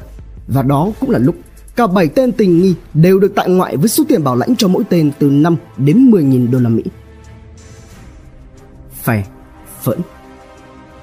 Kết lại, Al Capone đã làm được điều mà hắn mong muốn giành lại địa bàn cho Frankie Yale, điều vụ án rơi vào bế tắc dẫn đến đình chỉ điều tra. Rồi thị phạm cho xã hội đen ở New York biết được hắn ta là ai và xây dựng được đường dây nhập khẩu hàng từ Canada về Chicago êm đẹp. Cũng nhờ có chuyến đi New York này nên khi quay trở lại Chicago vào đầu năm 1926, Al Capone đã trở thành một ông vua của thế giới đồ uống có cồn lậu, chính thức mở ra kỷ nguyên rượu lậu hoàn chỉnh trong giới tội phạm Mỹ, lôi kéo mọi thanh thiếu niên không thích học, muốn có tiền và phiêu lưu cùng ước mơ sống kiếp giang hồ trở thành đầu nọng cho hắn. Không những sưng hùng sưng bá trong thế giới ngầm với mức độ ngày càng gia tăng như là việc cho nổ tung tất cả những băng đạn cơ sở từ chối hợp tác hoặc là ra mặt chống đối với số người thương vong lên tới con số hàng trăm hay kiếm tiền phi pháp tới hàng triệu đô la Mỹ cũng như đánh bóng tên tuổi và tạo ra lớp vỏ bọc tốt đẹp. Với Al Capone vẫn cảm thấy chưa đủ. Hắn vẫn luôn ấp ủ và cực kỳ tâm đắc với hai khát vọng kinh doanh phục vụ đam mê của mình, đó là âm nhạc và boxing. Dần ra, hắn ta trở thành bạn của nhà vô địch quyền Anh thế giới từ năm 1919 đến năm 1926 ở hạng nặng là William Harrison Jack Dempsey, biệt danh là Kid Blackie. Nhờ vào biểu tượng văn hóa của Jack Dempsey, những năm 1920, Al và Jack đã thu lợi với cho bản thân mình từ hàng loạt các trận đấu giản xếp, thế nhưng đánh đổi lại là mối quan hệ của cả hai phải được giấu cho bóng tối. Bên cạnh niềm đam mê về boxing, Al còn đam mê về âm nhạc, đặc biệt là nhạc jazz Al Capone cho mở ra quán nhạc mang tên là câu lạc bộ Colin tại Cicero và rồi trở thành một ông bầu về sản xuất âm nhạc. Hắn ta tìm kiếm và đào tạo, biến những con người có tài năng trở thành ngôi sao âm nhạc bất kể họ là người da đen hay da trắng. Và đây là điểm khá khác biệt của Al Capone so với những ông trùm tội phạm khác vào thời đó. Hắn ta không bao giờ phân biệt chủng tộc, luôn luôn thể hiện sự hào phóng của mình với từng người làm việc cho hắn, dù đó là da đen hay da trắng, và những điều này đã giúp cho Al được cả giới nghệ sĩ, ca sĩ hay giới mộ điệu nhạc rất quý mến và kính trọng. Để có được sự trung thành của những người làm việc cho mình, Al Capone không bao giờ gây áp bức hay là nổi giận, bụp hự trừng phạt họ. Bí quyết của Al ở đây là hắn luôn luôn cố gắng khơi dậy niềm đam mê. Với hắn thì sự trung thành của đàn em là một điều tối quan trọng, cốt yếu nhất trong việc duy trì sự trị vì của mình. Và Al thì luôn thích nghe lời tuyên bố của mọi người rằng hắn ta là bạn của họ vì như thế có nghĩa là mọi người nói câu đó không coi thường những việc làm và tiếng tăm nhơ nhấp của Al Capone. Sai lầm Mặc dù bước lên đỉnh cao của một tên tội phạm được cả giới sau đen ở Mỹ nói chung phải e sợ, Thế nhưng Al Capone luôn luôn không thiếu đi kẻ địch hoặc cũng chẳng bao giờ là đủ những kẻ mà họ muốn loại bỏ trên hành trình phạm tội của hắn. Thế nhưng Al Capone dù là tinh quái đến đâu hay giỏi giang đến mức có thể là bậc thầy cho những nhà tư bản ở phố Wall về kinh doanh tại nước Mỹ thì cũng không bao giờ có thể biết trước được tương lai hay lường hết được mọi hậu họa của những thói độc ác của mình. Có nghĩa rằng bước đi tiếp theo của Al Capone cũng chính là điểm khởi đầu cho sự kết thúc của hắn. Khoảng thời gian sau khi trở về từ New York, một trong những thủ lĩnh của các băng đảng dưới quyền lại có xảy ra mâu thuẫn với ông và đó là William Condy O'Donnell, xếp phó của băng West Side Gang. William là con thứ trong một gia đình đông con gốc Ireland ở vùng ngoại ô Chicago Western thuộc Cicero đã cùng với anh cả và em út của hắn là Miles O'Donnell và Bernard O'Donnell thành lập ra West Gang. Sau đó khi mà Chicago Outfit được thành lập và đứng lên thống nhất xã hội đen Chicago thì băng đảng này là một trong những nhóm đầu tiên đã bắt tay liên minh kể vài sát cánh cùng với Johnny và Al Capone trong các hoạt động tội phạm. Thế nhưng vấn đề đối với cả ba anh em nhà O'Donnell, đó là người anh cả Miles, vốn là bạn thân nối khố từ tấm bé với công tố viên nổi tiếng khắp nước Mỹ, William Maswigin người đã từng cố gắng hết sức có thể để đưa bằng được Al Capone vào sau song sắt ở Cicero hồi năm 1924 nhân vụ Al thanh toán dâu trả thù cho tâm phục chạy của dịch của hắn. Vì có mâu thuẫn với William Klondike O'Donnell, một kẻ chỉ đứng thứ hai trong một băng dưới trướng, trong khi vị thế của Al Capone lại đang lên như diều gặp gió với đường dây nhập hàng từ Canada về thông qua Frankie. Hơn hết, lại thi thoảng cay cú Max Wiggin, đặc biệt là khi ông công tố viên này có quan hệ với anh em nhà O'Donnell, Al Capone đã lên kế hoạch trừ khử vào tối ngày 27 tháng 4 năm 1926. Bất chấp lệnh cấm của chính quyền Mỹ và tư cách là một công tố viên, Max Wiggin vẫn đi gặp và nhậu cùng với Tom Duffy và một tài Marco có tên là James Doherty, vốn cũng là những người bạn từ thuở nhỏ với Max Wiggin và Miles O'Donnell. Và buổi tối hôm đó, khi đang trên đường đi, bất ngờ xe của James gặp phải sự cố. Thế là ba người này liền nhảy lên xe của William Klondike để quá răng. Sau đó, Cả bốn người tụ tập tại quán rượu Pony Inn ở Cicero mà không hề hay biết rằng ở phía bên kia đường đối diện với cửa quán có một chiếc xe đã đậu ở đó từ bao giờ im lìm quan sát. Chỉ đợi cho đến khi cả bốn bước ra ngoài, những khẩu tiểu liên rền vang trong một góc phố. Và sau khi tiếng ở Mỹ kết thúc, thì người ta chỉ còn tìm thấy Max Wiggin và Dorothy nằm vật ra trên vỉa hè với những lỗ thủng trên người. Ngay lập tức, Al Capone cùng với Chicago Outfit được déo tên Đám đông công chúng hết sức bàng hoàng và phẫn nộ vô cùng cũng như lo lắng cho sự an toàn của bản thân mình khi mà xã hội đen lộng hành đến như vậy. Tuy nhiên thì cảnh sát Chicago lại không thể nào tìm ra được chứng cứ hay thủ phạm đã gây ra vụ xả hàng đặc biệt nghiêm trọng này. Liên tiếp là hàng loạt các tiếp báo được giật trong khi Al Capone thì nhanh chân chuồn đến Michigan đánh nạn. Ba tháng trời trôi qua, đám đông cũng trùng xuống. Họ nhìn nhận lại vấn đề Tại sao họ lại có thể réo tên và chửi rủa chỉ trích Al Capone trong vai là một ông trùm tội phạm mà lại quên đi mất một Al Capone trong vai một nhà tài trợ đầy hào phóng của cộng đồng người Ý nhập cư, một người chuyên làm phúc giúp đời cơ chứ. Về phần Al Capone, biết rằng không thể lần trốn mãi thế nên cuối cùng hắn ta đã dựng lên một bản kế hoạch khá táo bạo và đầy nguy hiểm. Đó là quyết định ra đầu thú với cảnh sát Chicago. Và rồi hắn sẽ từ từ tìm cách bác bỏ lời cáo buộc về sự dính líu cho các vụ án đặc biệt nghiêm trọng và hắn sẽ dùng một số tiền khổng lồ tích cóp được để mua chuộc dụ dỗ những người nhân viên của bộ máy pháp lý nhằm mục đích cuối cùng là trở thành người hùng của cộng đồng người Ý nhập cư. Theo đó, vào ngày 28 tháng 7 năm 1926, Al Capone quyết định ra đầu thú về sự ra đi của luật sư Max Wiggin. Thế nhưng nhờ vào những áp lực được tạo ra của nhiều cộng đồng dân cư vốn là những người đã yêu mến và biết ơn Al cộng thêm sự chạy trọt lo lót của Al dành cho các quan chức trong lực lượng cảnh sát, tòa án và cơ quan công tố. Thế nhiên, cho dù là đứng ra tự thú, nhưng Al Capone lại tránh được vòng tù tội. Vừa mới thoát được một kiếp nạn, Ao lại tiếp tục thể hiện sự thiện chí của mình khi cố gắng xây dựng mối quan hệ với Hemingway để thể hiện sự nhún nhường của mình. Ao hứa sẽ dành tặng cho Hemi những địa bàn béo bở, thế nhưng Hemingway lại thẳng thừng từ chối và cũng không thèm nhìn Al Capone đến nửa ánh mắt. Chính điều này lại làm cho Al tiếp tục mắc sai lầm. Dường như vụ án của luật sư Mark Wiggin không đủ sức để hàn vào não của ông trùm những bài học thích đáng rút ra. Thế nên vào ngày 11 tháng 10 năm 1926, Hemingway trở thành nạn nhân của một vụ xả hàng nóng ngay trước cửa của trụ sở Northside cũng chính là cửa hàng hoa của Dean O'Bannon mang tên Scofield Flowers đối diện với nhà thờ Howling Name. Sau vụ thanh toán Hemingway, dư luận Chicago lại tiếp tục dậy sóng Họ giờ đây đã quá chán ngán với các vụ bạo lực của các băng đảng xã hội đen. Cộng thêm với đó là sự can thiệp chĩa mũi vào của báo chí, nỗi bất bình trong quần chúng nhân dân ngày một tăng cao, chính thức mở ra chặng cuối của cuộc đời Al Capone. Điều gì sẽ tiếp tục diễn ra tại Chicago? Liệu rằng ánh sáng công lý đã đến lúc sờ rọi, xua tan đi mây đen tệ nạn đang che phủ bầu trời? Al sẽ chống đỡ và leo lái nghiệp đoàn tội phạm của hắn như thế nào? Làm sao để đưa được tên trùng tội phạm này ra trước pháp luật? Đâu sẽ là điểm yếu chí mạng gót chân asin của Al Capone? Bản án nào đang chờ đợi hắn và cái kết nào cho Al Capone? Đón xem phần 4 tại Độc Thám TV. Liên Minh Vụ thanh toán Hemingway chẳng biết thực hư có liên quan đến Al Capone không hay chỉ là thuyết âm mưu của Al vạch ra. Chỉ biết rằng sau khi vụ việc xảy ra cộng với việc báo chí nhúng mũi, giật tít khắp nơi và dư luận quần chúng nhân dân Chicago dậy sóng, Al Capone đã đứng ra tổ chức một buổi gặp mặt giữa các ông trùm để đề nghị chấm dứt bạo lực và có phương thức hoạt động chung cho cả giới. Chốt lại phần ý kiến của mình, Ao cho rằng xã hội đen còn nhiều việc khác để làm, không thể suốt ngày đi thanh toán, ra tay hãm hại lẫn nhau như là những con thú vật được. Không ai muốn gục xuống bên vỉa hè trên đường phố, người thì toàn những lỗ thủng cả. Và rất nhanh, cuộc họp mặt lẫn thương thuyết đó đã thành công. Kết quả là cả giới xã hội đen Chicago có được sự đồng ý chung và không thực hiện các vụ việc đặc biệt nghiêm trọng nữa, và nhất là không được phép trả thù cho bất cứ tên nào đã ra đi.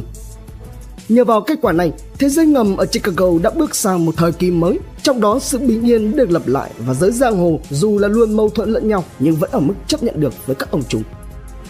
Việc thương thảo lập lại trật tự dường như là chưa đủ đối với Al Capone.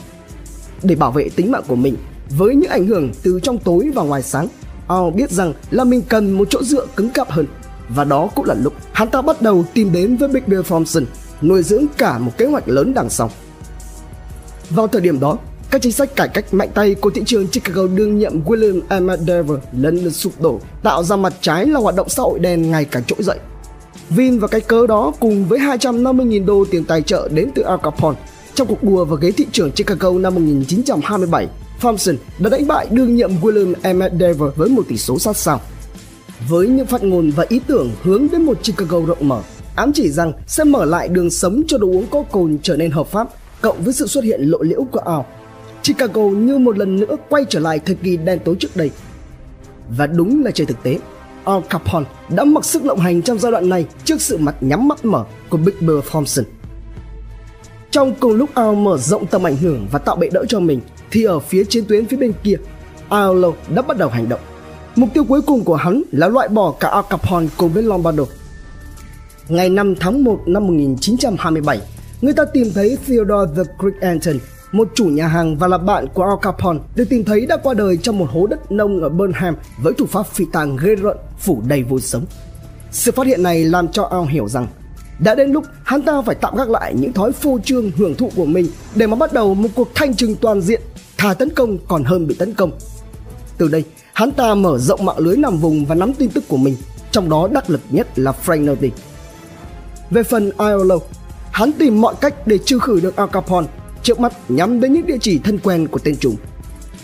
Trong một lần đến Joseph Diamond Joe Esposito Bella Napoli Cafe, một nhà hàng yêu thích của mình, Al Capone đã được bếp trưởng ở đây ngầm báo tin rằng Al đã mua chuộc đầu bếp cho axit sulfuric vào bát súp của Al và Lombardo. Từ nguồn tin này, Al đã lật ngược thế cờ bằng cách cử những tay thiện xạ của mình với những khẩu súng máy đến trả đũa tiệm bánh Arlo Brothers của gia đình Aolo trên phố West Division với hơn 200 viên đạn đã được xả ra, cây nát cửa hàng và khiến cho anh trai của Joe Aolo bị thương nặng. Hàng loạt các cố gắng của Aolo tiếp theo được đong đếm bởi những khoản tiền thưởng cho thủ cấp của Al. Hắn ta ra giá từ 25 đến 50 nghìn đô cho bất cứ sát thủ nào làm xong việc. Thế nhưng có hơn 10 tên đến để thu thập tiền thưởng thì đều ra đi một cách bí ẩn, một đi không trở lại.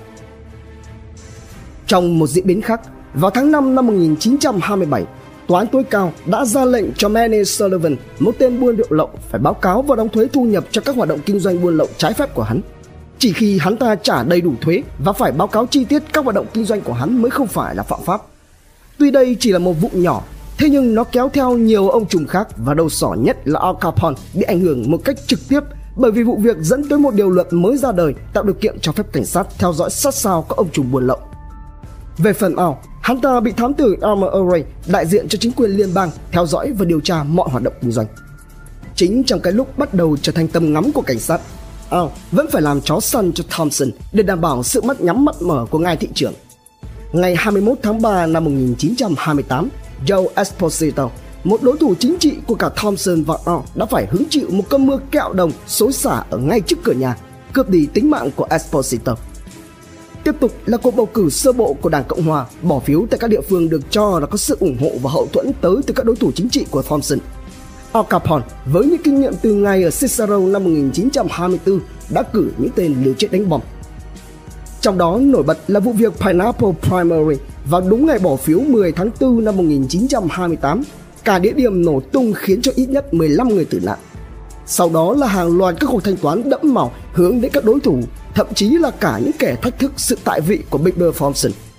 Càng ngồi yên và càng vững chắc, thì Big Bill Thompson lại càng can thiệp vào hệ thống hành pháp, bưng bít mọi hành vi phạm tội của Al Capone bằng cách không có bất kỳ nhân chứng hay là chứng cứ nào chống lại Chicago Outfit được đưa ra làm bằng chứng trước tòa. thành toán Trong giai đoạn đầu năm 1927, công việc kinh doanh rượu bất hợp pháp của Al Capone lại một lần nữa gặp phải trục trặc.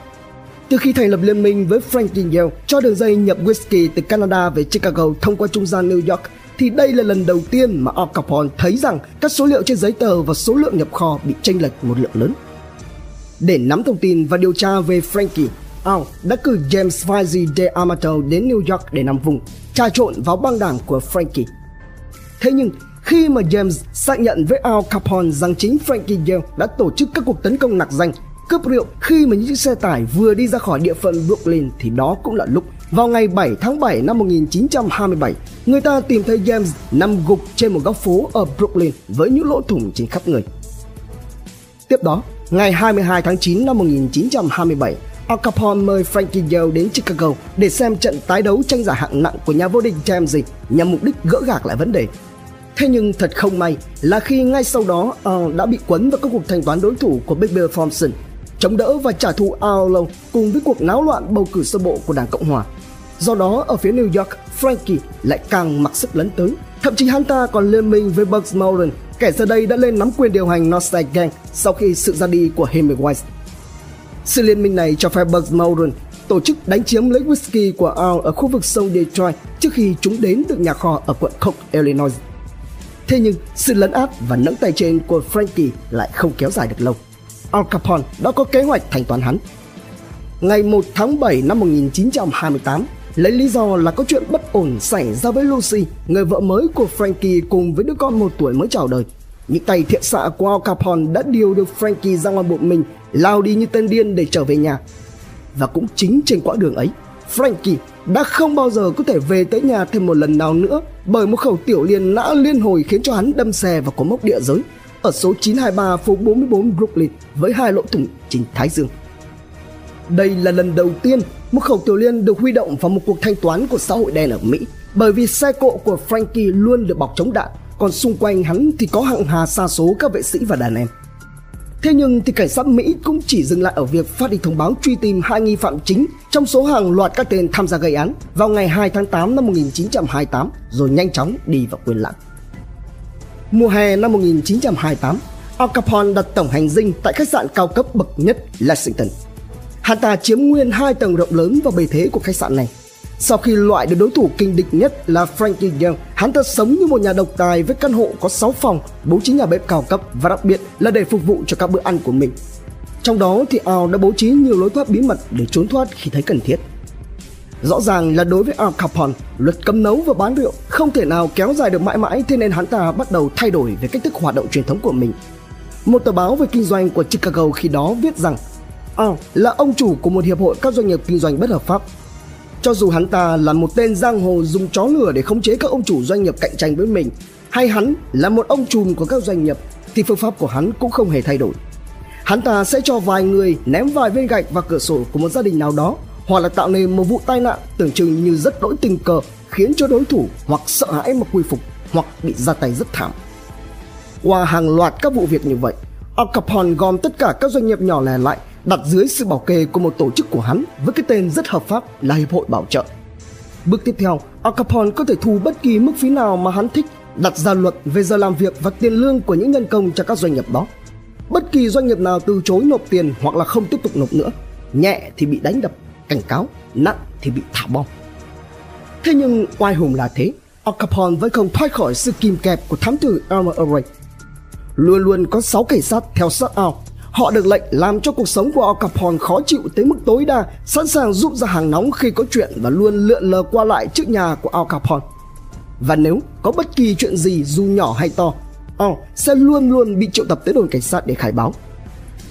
Từ bực tức, vướng víu đến mệt mỏi, đi kèm cùng với mức độ ngày càng độc tài và tàn ác, Al Capone đã quyết định tìm một trụ sở mới cho mình.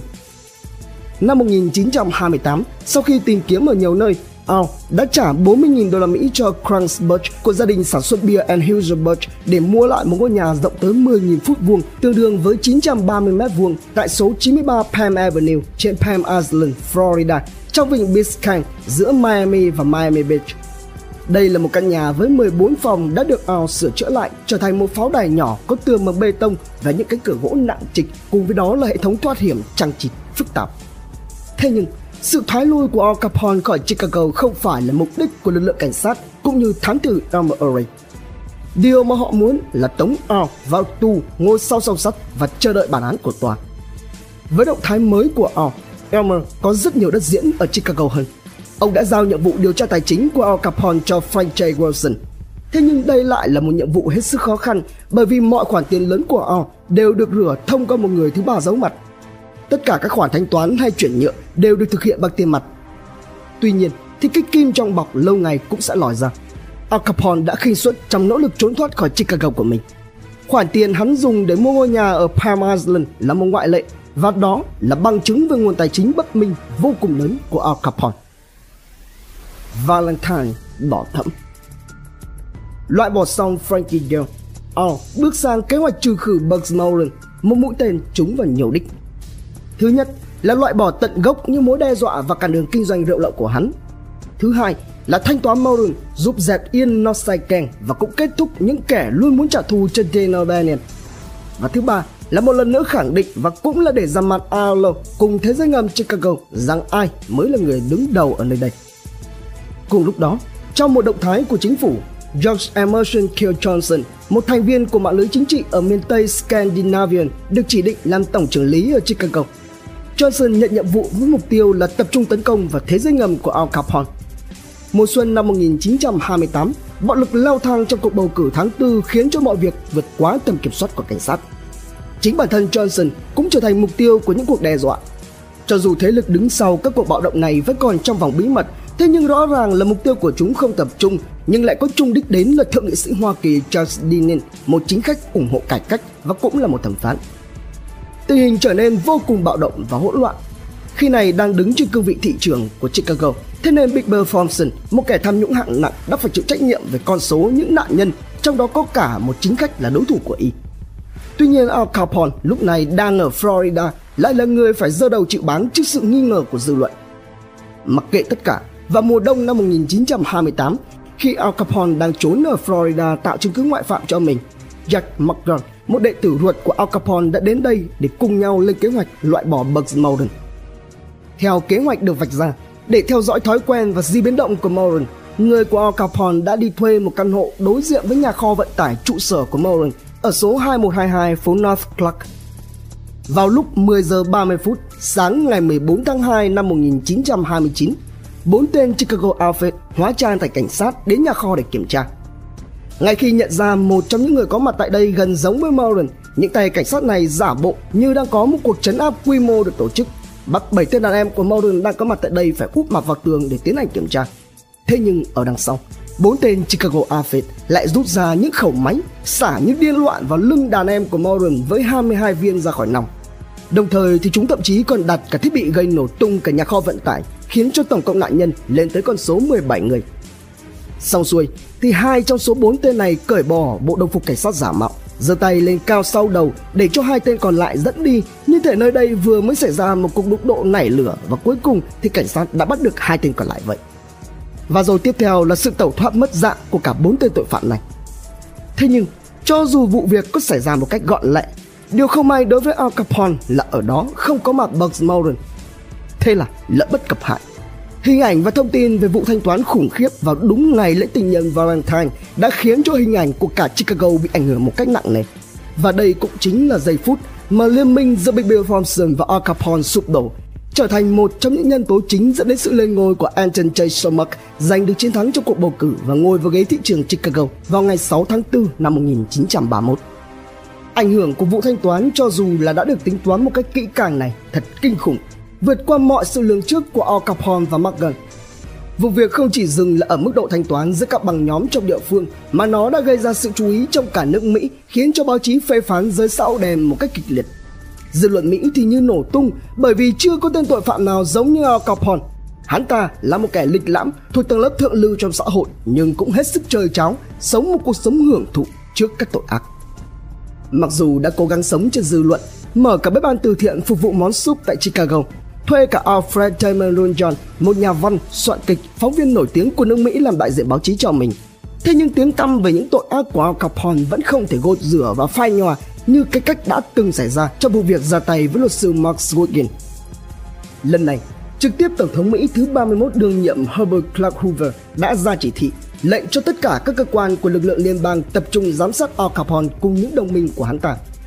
Tiếp đó, đến đầu tháng 3 năm 1929, Tổng thống Hoover yêu cầu Andrew Mellon, thư ký kho bạc nhà nước, đưa Al Capone ra trước pháp luật. Thế là chỉ sau vài ngày, Al Capone đã bị triệu tập tới tòa án tối cao ở Chicago. Thế nhưng, Al lại có vẻ coi nhẹ vấn đề, dường như hắn chưa lường trước được sự trầm trọng của vụ việc này. Mặt khác thì trong cùng lúc đó, Al là phải tiếp tục đối mặt với thế giới ngầm, còn cảnh sát thì vẫn lặng lẽ thu thập các bằng chứng chống lại hắn. Bữa tối kinh hoàng Vấn đề mà Al Capone phải đối mặt lúc này, theo đánh giá của hắn, là quan trọng hơn sự đối đầu đối với chính quyền liên bang Mỹ. Đó là việc Al lâu sau rất nhiều lần âm mưu thất bại vẫn không lùi bước. Giờ đây đã thâm nhập được vào rất sâu trong nội bộ Chicago Outfit bằng cách mua chuộc và tạo ra bệ đỡ cho Albert Asami, John Scalise và Joseph Junta cũng chính là những kẻ đã cùng với Frankie Yale ra tay trong vụ tống tiễn Dean O'Bannon. Trong thương vụ này, Al lâu muốn thủ cấp của Al cung cấp mọi chi phí cho ba tên kia lật đổ Al Đổi lại thì chúng sẽ được tiếp quản Chicago Outfit sau sự ra đi của Al Capone. Nhưng Frank Real, một vệ sĩ của Al đã phát hiện ra vụ việc và ngầm báo cáo với Al. Và thế là Al Capone đã có được quyết định cho riêng mình đối với vấn đề này. Bắt đầu bằng việc mời cả ba tên thi thoảng đến nhà ăn tối để tạo ra thói quen. Đến một bữa tối nọ vào tháng 5 năm 1929, vẫn như mọi lần, những khuôn mặt hơi đen của ba vị khách người Sicily này rất phấn khởi thưởng thức những sơn nào hải vị và uống rượu vang. Trong khi đó, ngồi ở trên đầu bàn, Acopon thoải mái cười một cách đầy sảng khoái, không ngớt chúc tụng. Nào, chúc mừng Skylight, chúc mừng Anselme, chúc mừng Junta. Chỉ đến sau nửa đêm, khi mà miếng bánh cuối cùng đã hết và giọt rượu vàng cuối cùng cũng đã cạn, Al Capone mới đẩy ghế ra sau và đứng bật dậy. Một không khí im lặng bao trùm lấy cả căn phòng. Nụ cười của hắn ta biến mất không ai còn cười nữa trừ những vị khách quý đang thỏa mãn và no nề tới mức phải nới lỏng dây thắt lưng bụng cho thoải mái hơn. Sự im lặng càng kéo dài khiến cho các vị khách càng nhận ra và cũng im bặt không dám cười nữa. Giờ thì họ lại lo lắng, mắt giáo giác liếc nhìn khắp căn phòng. Al Capone thì nhìn chừng chừng với phía họ và những lời hắn nói ra nặng trịch như tảng đá vậy. Những kẻ này tưởng rằng ông trùm không biết sao. Chúng nghĩ rằng có thể che giấu được sự phản bội của mình. Hơn hết, Al Capone là một kẻ thích làm theo lối truyền thống, cứ đãi khách trước rồi hành quyết sau. Các vị khách Sicilia không có cách nào tự vệ được, lần lượt để mặc cho bộ hạ của Al Capone trói gô mình vào ghế. Trong khi đó thì Al Capone đứng dậy, thong thả cầm lấy một cây gậy đánh bóng chảy, lững thững bước tới chiếc ghế của vị khách đầu tiên. Dừng lại từ phía sau, bằng cả hai tay, Acapon mới giơ cao chiếc gậy và đập xuống lưng của vị khách bằng tất cả sức lực của mình. Từ từ nhưng càng lúc càng mạnh, Hắn ta vùng lên hạ xuống hàng loạt nhát khiến cho nát xương vai, xương tay và xương ngực của vị khách. Rồi hắn bước tiếp đến sau ghế của vị khách thứ hai, rồi tới vị khách thứ ba. Cuối cùng thì Frank rio kề lấy một khẩu lục vào gáy của từng người và bóp cò, chính thức kết liễu và dập tắt âm mưu mưu phản từ trong nội bộ của Chicago Outfit. Ngay sau đó là động thái truy lùng cho bằng được Joe Allo. Chicago Outfit đã nhanh chóng nắm được thông tin rằng Arlo đã liên kết và đang lẩn trốn ở khu vực của Stefano Macadino, đứng đầu gia đình tội phạm Buffalo ở Rochester, New York. Sau một lần âm mưu hạ sát Arlo bất thành tại New York, Chicago Outfit bị Joe Arlo choàn quả đắng, trốn đi một cách êm xuôi mà quỷ không biết, thần cũng không hay. Kẻ thù số 1 Trong lúc mà Al Capone đang hung hổ truy lùng Joe Arlo ở khắp nơi thì trong một diễn biến khác, Andrew Mellon, người đã được chính quyền chỉ định làm chỉ huy trong vụ điều tra tìm ra bằng chứng kết tội Al Capone, đã quyết định thực hiện trên cả hai phương diện. Một mặt tiếp tục thu thập bằng chứng về hành vi trốn thuế của Al, còn mặt khác thì tập trung tấn công vào việc Al Capone đã vi phạm vào lệnh cấm. Một khi mà các chứng cứ đã được tập hợp đầy đủ, các nhân viên của kho bạc sẽ trình cho Tổng trưởng lý George E.Q. Johnson và yêu cầu ông này ra lệnh bắt Al Capone cùng với các nhân vật chủ chốt khác trong mạng lưới tổ chức của hắn. Cuộc điều tra dù là được thực hiện với một quy mô rất lớn, thế nhưng lại hoàn toàn bí mật. Nhiều tháng sau đó, Al Capone vẫn chưa biết gì về cuộc tổng tấn công của cảnh sát liên bang thực hiện để kết tội hắn. Thậm chí trong cùng tháng 5 năm 1929, Al tổ chức một cuộc gặp gỡ với các ông trùm trên cả nước Mỹ bàn về việc giành lại những quyền lợi mà thế giới ngầm đã bị mất trong thời gian qua khi mà kẻ săn liên tục tấn công vào từng băng nhóm nhỏ lẻ. Và để giảm thanh toán và sự trả thù giữa các băng nhóm xuống mức tối đa, chúng đã đồng ý chia các bang của nước Mỹ ra thành các vùng ảnh hưởng riêng biệt, chính thức cho ra đời tổ chức tội phạm quốc gia Mỹ. Trong đó thì Charlie Torrio được bầu làm lãnh đạo của ủy ban điều hành, trở thành người phán xử làm trọng tài phân xử các vụ việc và là người thi hành hình phạt với những kẻ phản bội. Trong lúc này, phía cảnh sát nhận định trước hết phải gô cổ Al Capone lại thì mới đủ sức mở rộng cuộc điều tra tấn công sâu vào nội bộ Chicago Outfit. Thế là sau cuộc họp, ngay sau khi tổ chức tội phạm quốc gia được thành lập, Al Capone đã tự thưởng cho mình bằng cách tới xem phim tại Philadelphia. Chỉ vài giờ sau khi bộ phim kết thúc, Al đã bị bắt vì tội mang theo hàng nóng trong người. Thế nhưng Al lại không hề tỏ ra run sợ trước pháp luật. Ngay tại thời điểm cho tay vào còng số 8 thì hắn ta đã tháo chiếc nhẫn cưới của mình đưa cho luật sư riêng để làm tin nhắn tới Ralph Capone rằng Ralph sẽ là người thay Al cầm quyền và thống trị Chicago Outfit cũng như mạng lưới tội phạm của hắn. Sau khi bị bắt tại Philadelphia, Al bị chuyển tới giam giữ tại nhà tù Homersburg, sau đó tới nhà trừng giới Austin thụ án. Và cũng chỉ cần có thế, phía cảnh sát cũng đã thực hiện được những bước tiến lớn. Hoàn toàn trái ngược với người anh em học Capone của mình và lại ít được tham gia vào các vấn đề về kinh doanh phi pháp hay là những cuộc chuyển giao tài chính bất minh. Ralph Capon là một người vừa lười biếng lại vừa ngu dốt hay ghen tị. Cũng chính vì lẽ đó, Ralph Capon đã trở thành một mục tiêu lớn cho điều viên Ernest và Nels Họ tổ chức chuyên án đặc biệt phục vụ cho mục đích theo dõi tình hình tài chính và việc kinh doanh của Ralph Capon, trong đó Frank Nerdy và Jack Wojcik là những tên trợ thủ đắc lực cho Ralph Capone. Theo đó thì Alan đã cho tổ chức gắn máy nghe lén lên điện thoại của Ralph điều tra về mọi tài sản của tên này và công việc làm ăn của hắn. Mặt khác thì vẫn âm thầm tiến hành đánh vào đầu não của Chicago Outfit nhằm thu thập bằng chứng. Và với tất cả những nỗ lực này, Alan đã có được lệnh đóng cửa quán Star Wabash thuộc sở hữu của Al Capone và liên tiếp là đóng cửa hàng loạt các nhà chứa trong mạng lưới phạm tội của Al. Giữa tháng 3 năm 1930, Al Capone khi này được ra tù trước thời hạn vì sự sự tốt. Thế nhưng chỉ ngay một tuần sau đó, Frank J. Loach, lãnh đạo Ủy ban chống tội ác Chicago đã đưa ra một danh sách những tên tội phạm nguy hiểm bậc nhất. Và đứng đầu trong đó là Al Capone, Ralph Capone, Frank Rio, Jack Morgan và Jack Gojic. Ngay lập tức, Danh sách này được Tổng thống Mỹ đương nhiệm phê duyệt trở thành một danh sách những kẻ bị truy nã gắt gao nhất của FBI.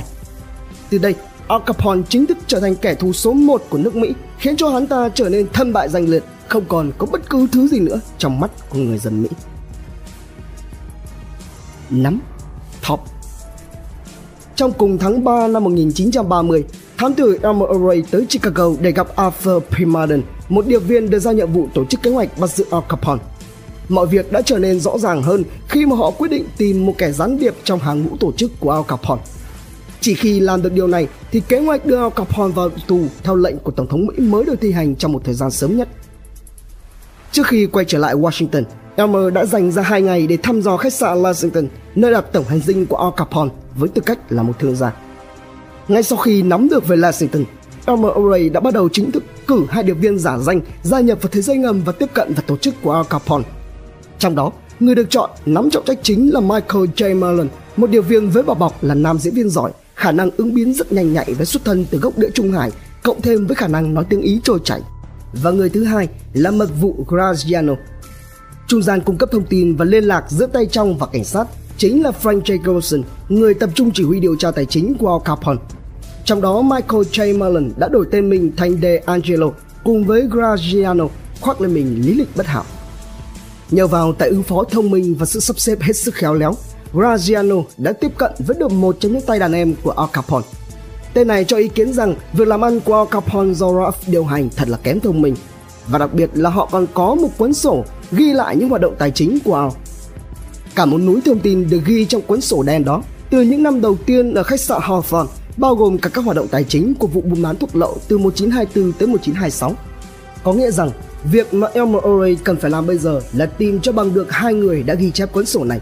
Tuy nhiên thì những chữ viết tay này lại không hề phù hợp với bất kỳ một tên đàn em hiện hữu nào của Al Capone. Như vậy, hoàn toàn có khả năng là Al đã thủ tiêu hai tên đàn em này vì chúng đã biết quá nhiều sau những năm dài ghi chép lại chi tiết các hoạt động làm ăn của tổ chức. Trước một nhiệm vụ khó khăn đến như vậy, Graziano đã đánh cược cả mạng sống của mình nếu như chẳng may bị nghi ngờ và phát hiện. Anh đã liều lĩnh tiếp cận hỏi các đàn em của Al Capone rằng có phải hai người ghi chép có còn sống hay không. Sau nhiều lần tiếp cận, Graziano đã nắm được thông tin rằng hai người nhân viên kế toán này đã bỏ đi từ lâu. Thế nhưng quan trọng hơn cả là tên của hai người này đã lộ diện. Đó là Leslie Shumway và Fred Rice. Thế là một chiến dịch truy tìm Leslie và Fred đã được mở ra trong âm thầm Đầu năm 1931, Elmer O'Reilly tìm thấy Leslie đang làm việc tại trường đua ngựa Healy ở Miami. Bên cạnh đó thì Fred Rice cũng được tìm thấy tại Peoria, Illinois. Sau khi tiếp cận làm việc, cả Fred và Leslie đều đồng ý hỗ trợ hợp tác với cảnh sát, tham gia vào chương trình bảo vệ nhân chứng và trở thành một trong những viên đạn bạc sẽ xuyên thủng tổ chức của Al Capone. Trong cùng cái khoảng thời gian này, Elliot càng ngày càng thành công trong việc theo dấu và đóng cửa các nhà chứa của Al Capone. Từ những hoạt động này, Al thu thập được rất nhiều các bằng chứng đầy ấn tượng về việc vi phạm luật cấm nấu và bán rượu của Mỹ. Mặt khác thì trong các cuộc tấn công của cảnh sát vào các nhà chứa và quán rượu của Capone, các điều tra viên của Airlines đã thu giữ được 45 chiếc xe tải, phần lớn trong đó là rất mới. Không những thế, Elliot còn thu giữ và tiêu hủy tới hàng ngàn gallon bia và rượu lậu, trung bình một ngày triệt phá lên đến 75.000 lít bia. Từ đây, Elliot khiến cho Al Capone phải co lại hoạt động của mình tìm đường nhập khẩu hàng, từ đó tạo ra các sơ hở, bằng chứng phạm tội trong quá trình vận chuyển. Mặt khác, Al Capone cùng với tổ chức của mình phải giảm đi số tiền hắn đút lót, lại càng khiến cho đế chế tội phạm của hắn ngày một lung lay hơn. Tòa tuyên án Chiến dịch của chính phủ Mỹ chống lại Al Capone kết thúc vào mùa xuân năm 1931 bởi vì luật pháp Mỹ quy định rằng khi tìm được chứng cứ thì phải xét xử, không được để cho vụ án kéo dài quá 6 năm Do đó với rất nhiều các chứng cứ phạm tội đanh thép của Al Capone từ 1924 thu thập được, chúng sẽ được dùng làm căn cứ xét xử xong trước ngày 15 tháng 3 năm 1931. Vào ngày 13 tháng 3 năm 1931, Tòa đại hình Liên bang Mỹ họp về việc chính quyền Mỹ buộc tội Al Capone đã trốn 32.488 đô la Mỹ tiền thuế trong năm 1924, đồng thời đưa ra quyết định khởi tố Al Capone về tội trốn thuế. Ngày 5 tháng 6, Tòa đại hình họp trở lại và buộc Al Capone tới 22 tội danh trong đó chủ yếu là trốn thuế với số tiền lên tới 200.000 đô. Cũng chỉ một tuần ngay sau đó, lời buộc tội thứ ba đã được đưa ra dựa vào chứng cứ đã thu thập được của Alan Ness và các cộng sự. Theo đó thì Al Capone và 68 thủ hạ của hắn bị cáo buộc vì đã vi phạm đạo luật Volstead, tức lệnh cấm tới hơn 5.000 lần. Al Capone sẽ bị xét xử về tội trốn thuế, tiếp theo là về tội vi phạm luật cấm nấu và bán rượu. Và nếu bị kết án với đầy đủ các bằng chứng, Al Capone nhiều khả năng sẽ phải chịu tổng hình phạt lên đến 34 năm tù giam. Về phần Al Capone, thấy rõ được trước tương lai không mấy sáng sủa của mình, hắn ta đã chủ động điều động các luật sư của mình đến gặp và đưa ra một lời đề nghị với công tố viên Johnson rằng Al sẽ nhận tội nhưng phải đổi lấy việc hắn ta được xử một mức án nhẹ khoảng từ 2 đến 5 năm tù. Theo đó thì phiên xử ngày 16 tháng 6, Al Capone bước ra tòa với lời nhận tội và nhận về lệnh hoãn xử tới ngày 30 tháng 6 1931. Tuy nhiên thì một tay Al Capone không thể che trời. Vẫn có những người hắn không thể tác động được và một trong số đó là thẩm phán Wilkerson. Trong phiên tòa ngày 16 tháng 6, thẩm phán Wilkerson đã tuyên bố không chấp nhận lời thú tội của Al Capone và hoãn phiên xét xử tới ngày 6 tháng 10. Trong cùng khoảng thời gian này, Al Capone và đám đàn em của mình đã dốc cạn tiền để đi lò lói khắp nơi. Và với những gì mua chuộc được, chúng đã nhắm vào thẩm phán Edwards cùng với ban hội thẩm của ông này với tràn trề hy vọng về một phán quyết sáng sủa dành cho Al. Thế nhưng, người tính lại không bằng trời tính. Đến đúng ngày 6 tháng 10 năm 1931, 14 điều tra viên áp giải Al Capone tới trước vành móng ngựa. Đúng lúc bắt đầu phiên tòa, thẩm phán Wilkerson một lần nữa xuất hiện, thông báo rằng thẩm phán Edwards cùng với ban hội thẩm của ông ấy đang phải xét xử một vụ án khác. Do đó, ban hội thẩm xuất hiện trong phiên tòa này là ban hội thẩm của thẩm phán Wilkerson. Một vấn đề lớn đối với Al đó là những người trong ban hội thẩm này chủ yếu lại là người da trắng, đều có xuất thân từ nông thôn, chưa hề nhận được sự quan tâm cũng như hào phóng hào sảng của Al bao giờ, đảm bảo cho sự công bằng trong xét xử. Ngày 17 tháng 10 năm 1931, phiên tòa cuối cùng xét xử Al Capone được tổ chức và khép lại phiên tòa. Hội đồng xét xử tuyên phạt bị cáo Al Capone bản án buộc phải thi hành với mức án 11 năm tù giam. Trạng cuối Ban đầu, Al Capone thụ án tại nhà tù liên bang ở Atlanta. Với những gì còn sót lại, Al đã nhanh chóng kiếm về cho mình cuộc sống của một ông hoàng ở phía sau song sắt. Thế nhưng, niềm vui của ao chẳng tay găng. Năm 1934, Tổng trưởng lý Homer Cummings ra lệnh đưa tất cả những tên tội phạm nguy hiểm nhất, cứng cổ nhất về nhà tù trên đảo Alcatraz. Trong bài phát biểu trên đài phát thanh, ông Cummings cho biết rằng đây là một nơi phù hợp nhất để cách ly những tên tù nguy hiểm nhất để chúng không gây hại cho những tù nhân còn lại. Theo đó thì vào tháng 8 năm 1934, Al Capone bị chuyển tới nhà tù trên đảo Alcatraz. Cũng từ khi đến đây, Al Capone không còn có thể kiểm soát được bất kỳ điều gì nữa, thậm chí là bị cắt đứt hết liên lạc với bên ngoài, không còn thư từ cũng không còn viện trợ gửi vào.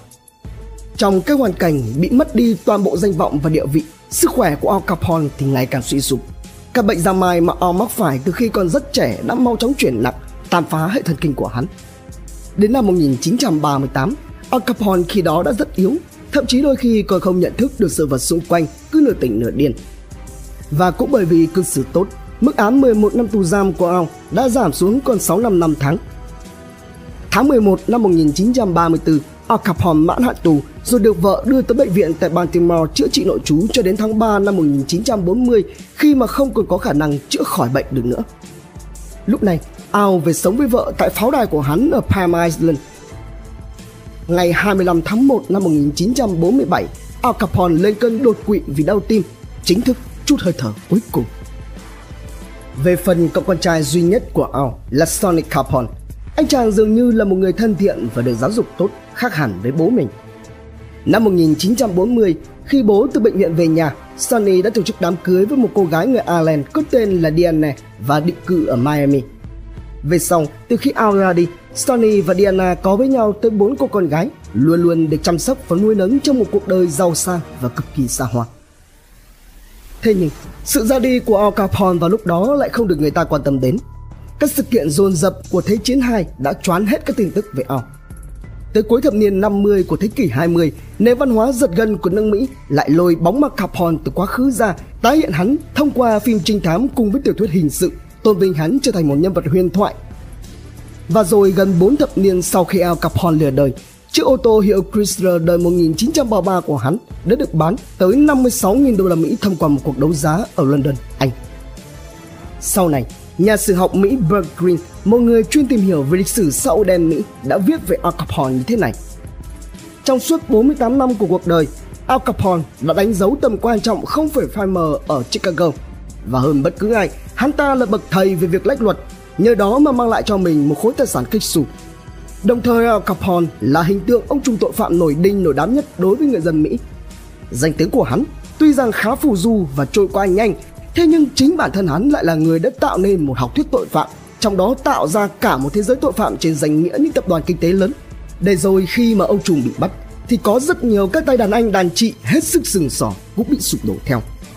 Ngoài ra thì cũng chính Al Capone với những hiểu biết về các lỗ hổng trong pháp luật đã gián tiếp ảnh hưởng đến các cuộc sửa đổi luật pháp của nước Mỹ sau này. Hay như trong cuốn sách Lịch sử cuộc đại khủng hoảng 1929-1934 cái tên Al Capone được người ta nhắc tới nhiều hơn tên của cả bốn đời tổng thống Mỹ cộng lại. Những vĩ nhân đã từng chèo lái con thuyền Mỹ quốc trong thời gian Al Capone làm mưa làm gió với đế chế tội phạm của mình. Và đến tận ngày nay, bóng đen của Al Capone vẫn chưa phai mờ. Ngoài việc được bọn tội phạm tôn vinh bằng những mỹ từ trọng vọng nhất như là hoàng đế của gangster hay huân tức gang, thần tượng của thế giới gangster Mỹ hay là mãnh hổ đêm đen thì Sở Thuế Liên bang Hoa Kỳ cho tới nay vẫn đòi chủ nhân hiện tại của khách sạn Lexington ở Chicago phải nộp 805 triệu đô la Mỹ, trong đó bao gồm 200 triệu đô là thuế lợi tức mà Capone còn nợ nhà chức trách và 605 triệu đô số tiền lãi phát sinh của khoản tiền đó tính từ năm 1947 cho đến nay. Trân trọng cảm ơn quý khán thính giả đã theo dõi. Subscribe, ấn chuông đăng ký để cập nhật những video mới nhất. Like, share, chia sẻ tới nhiều người hơn. Comment những suy nghĩ, ý kiến, bình luận của bạn hay những gợi ý, đóng góp để chúng tôi được hoàn thiện hơn. Độc Thám TV, hai ngày một số vào lúc 21 giờ. Nguồn tham khảo và tổng hợp Công an Nhân dân Online, VN Express, The Mall Museum, Fider Brave, Biography, Chicago Tribune, Bird Green, New York City cùng nhiều nguồn khác từ Internet. Độc Thám TV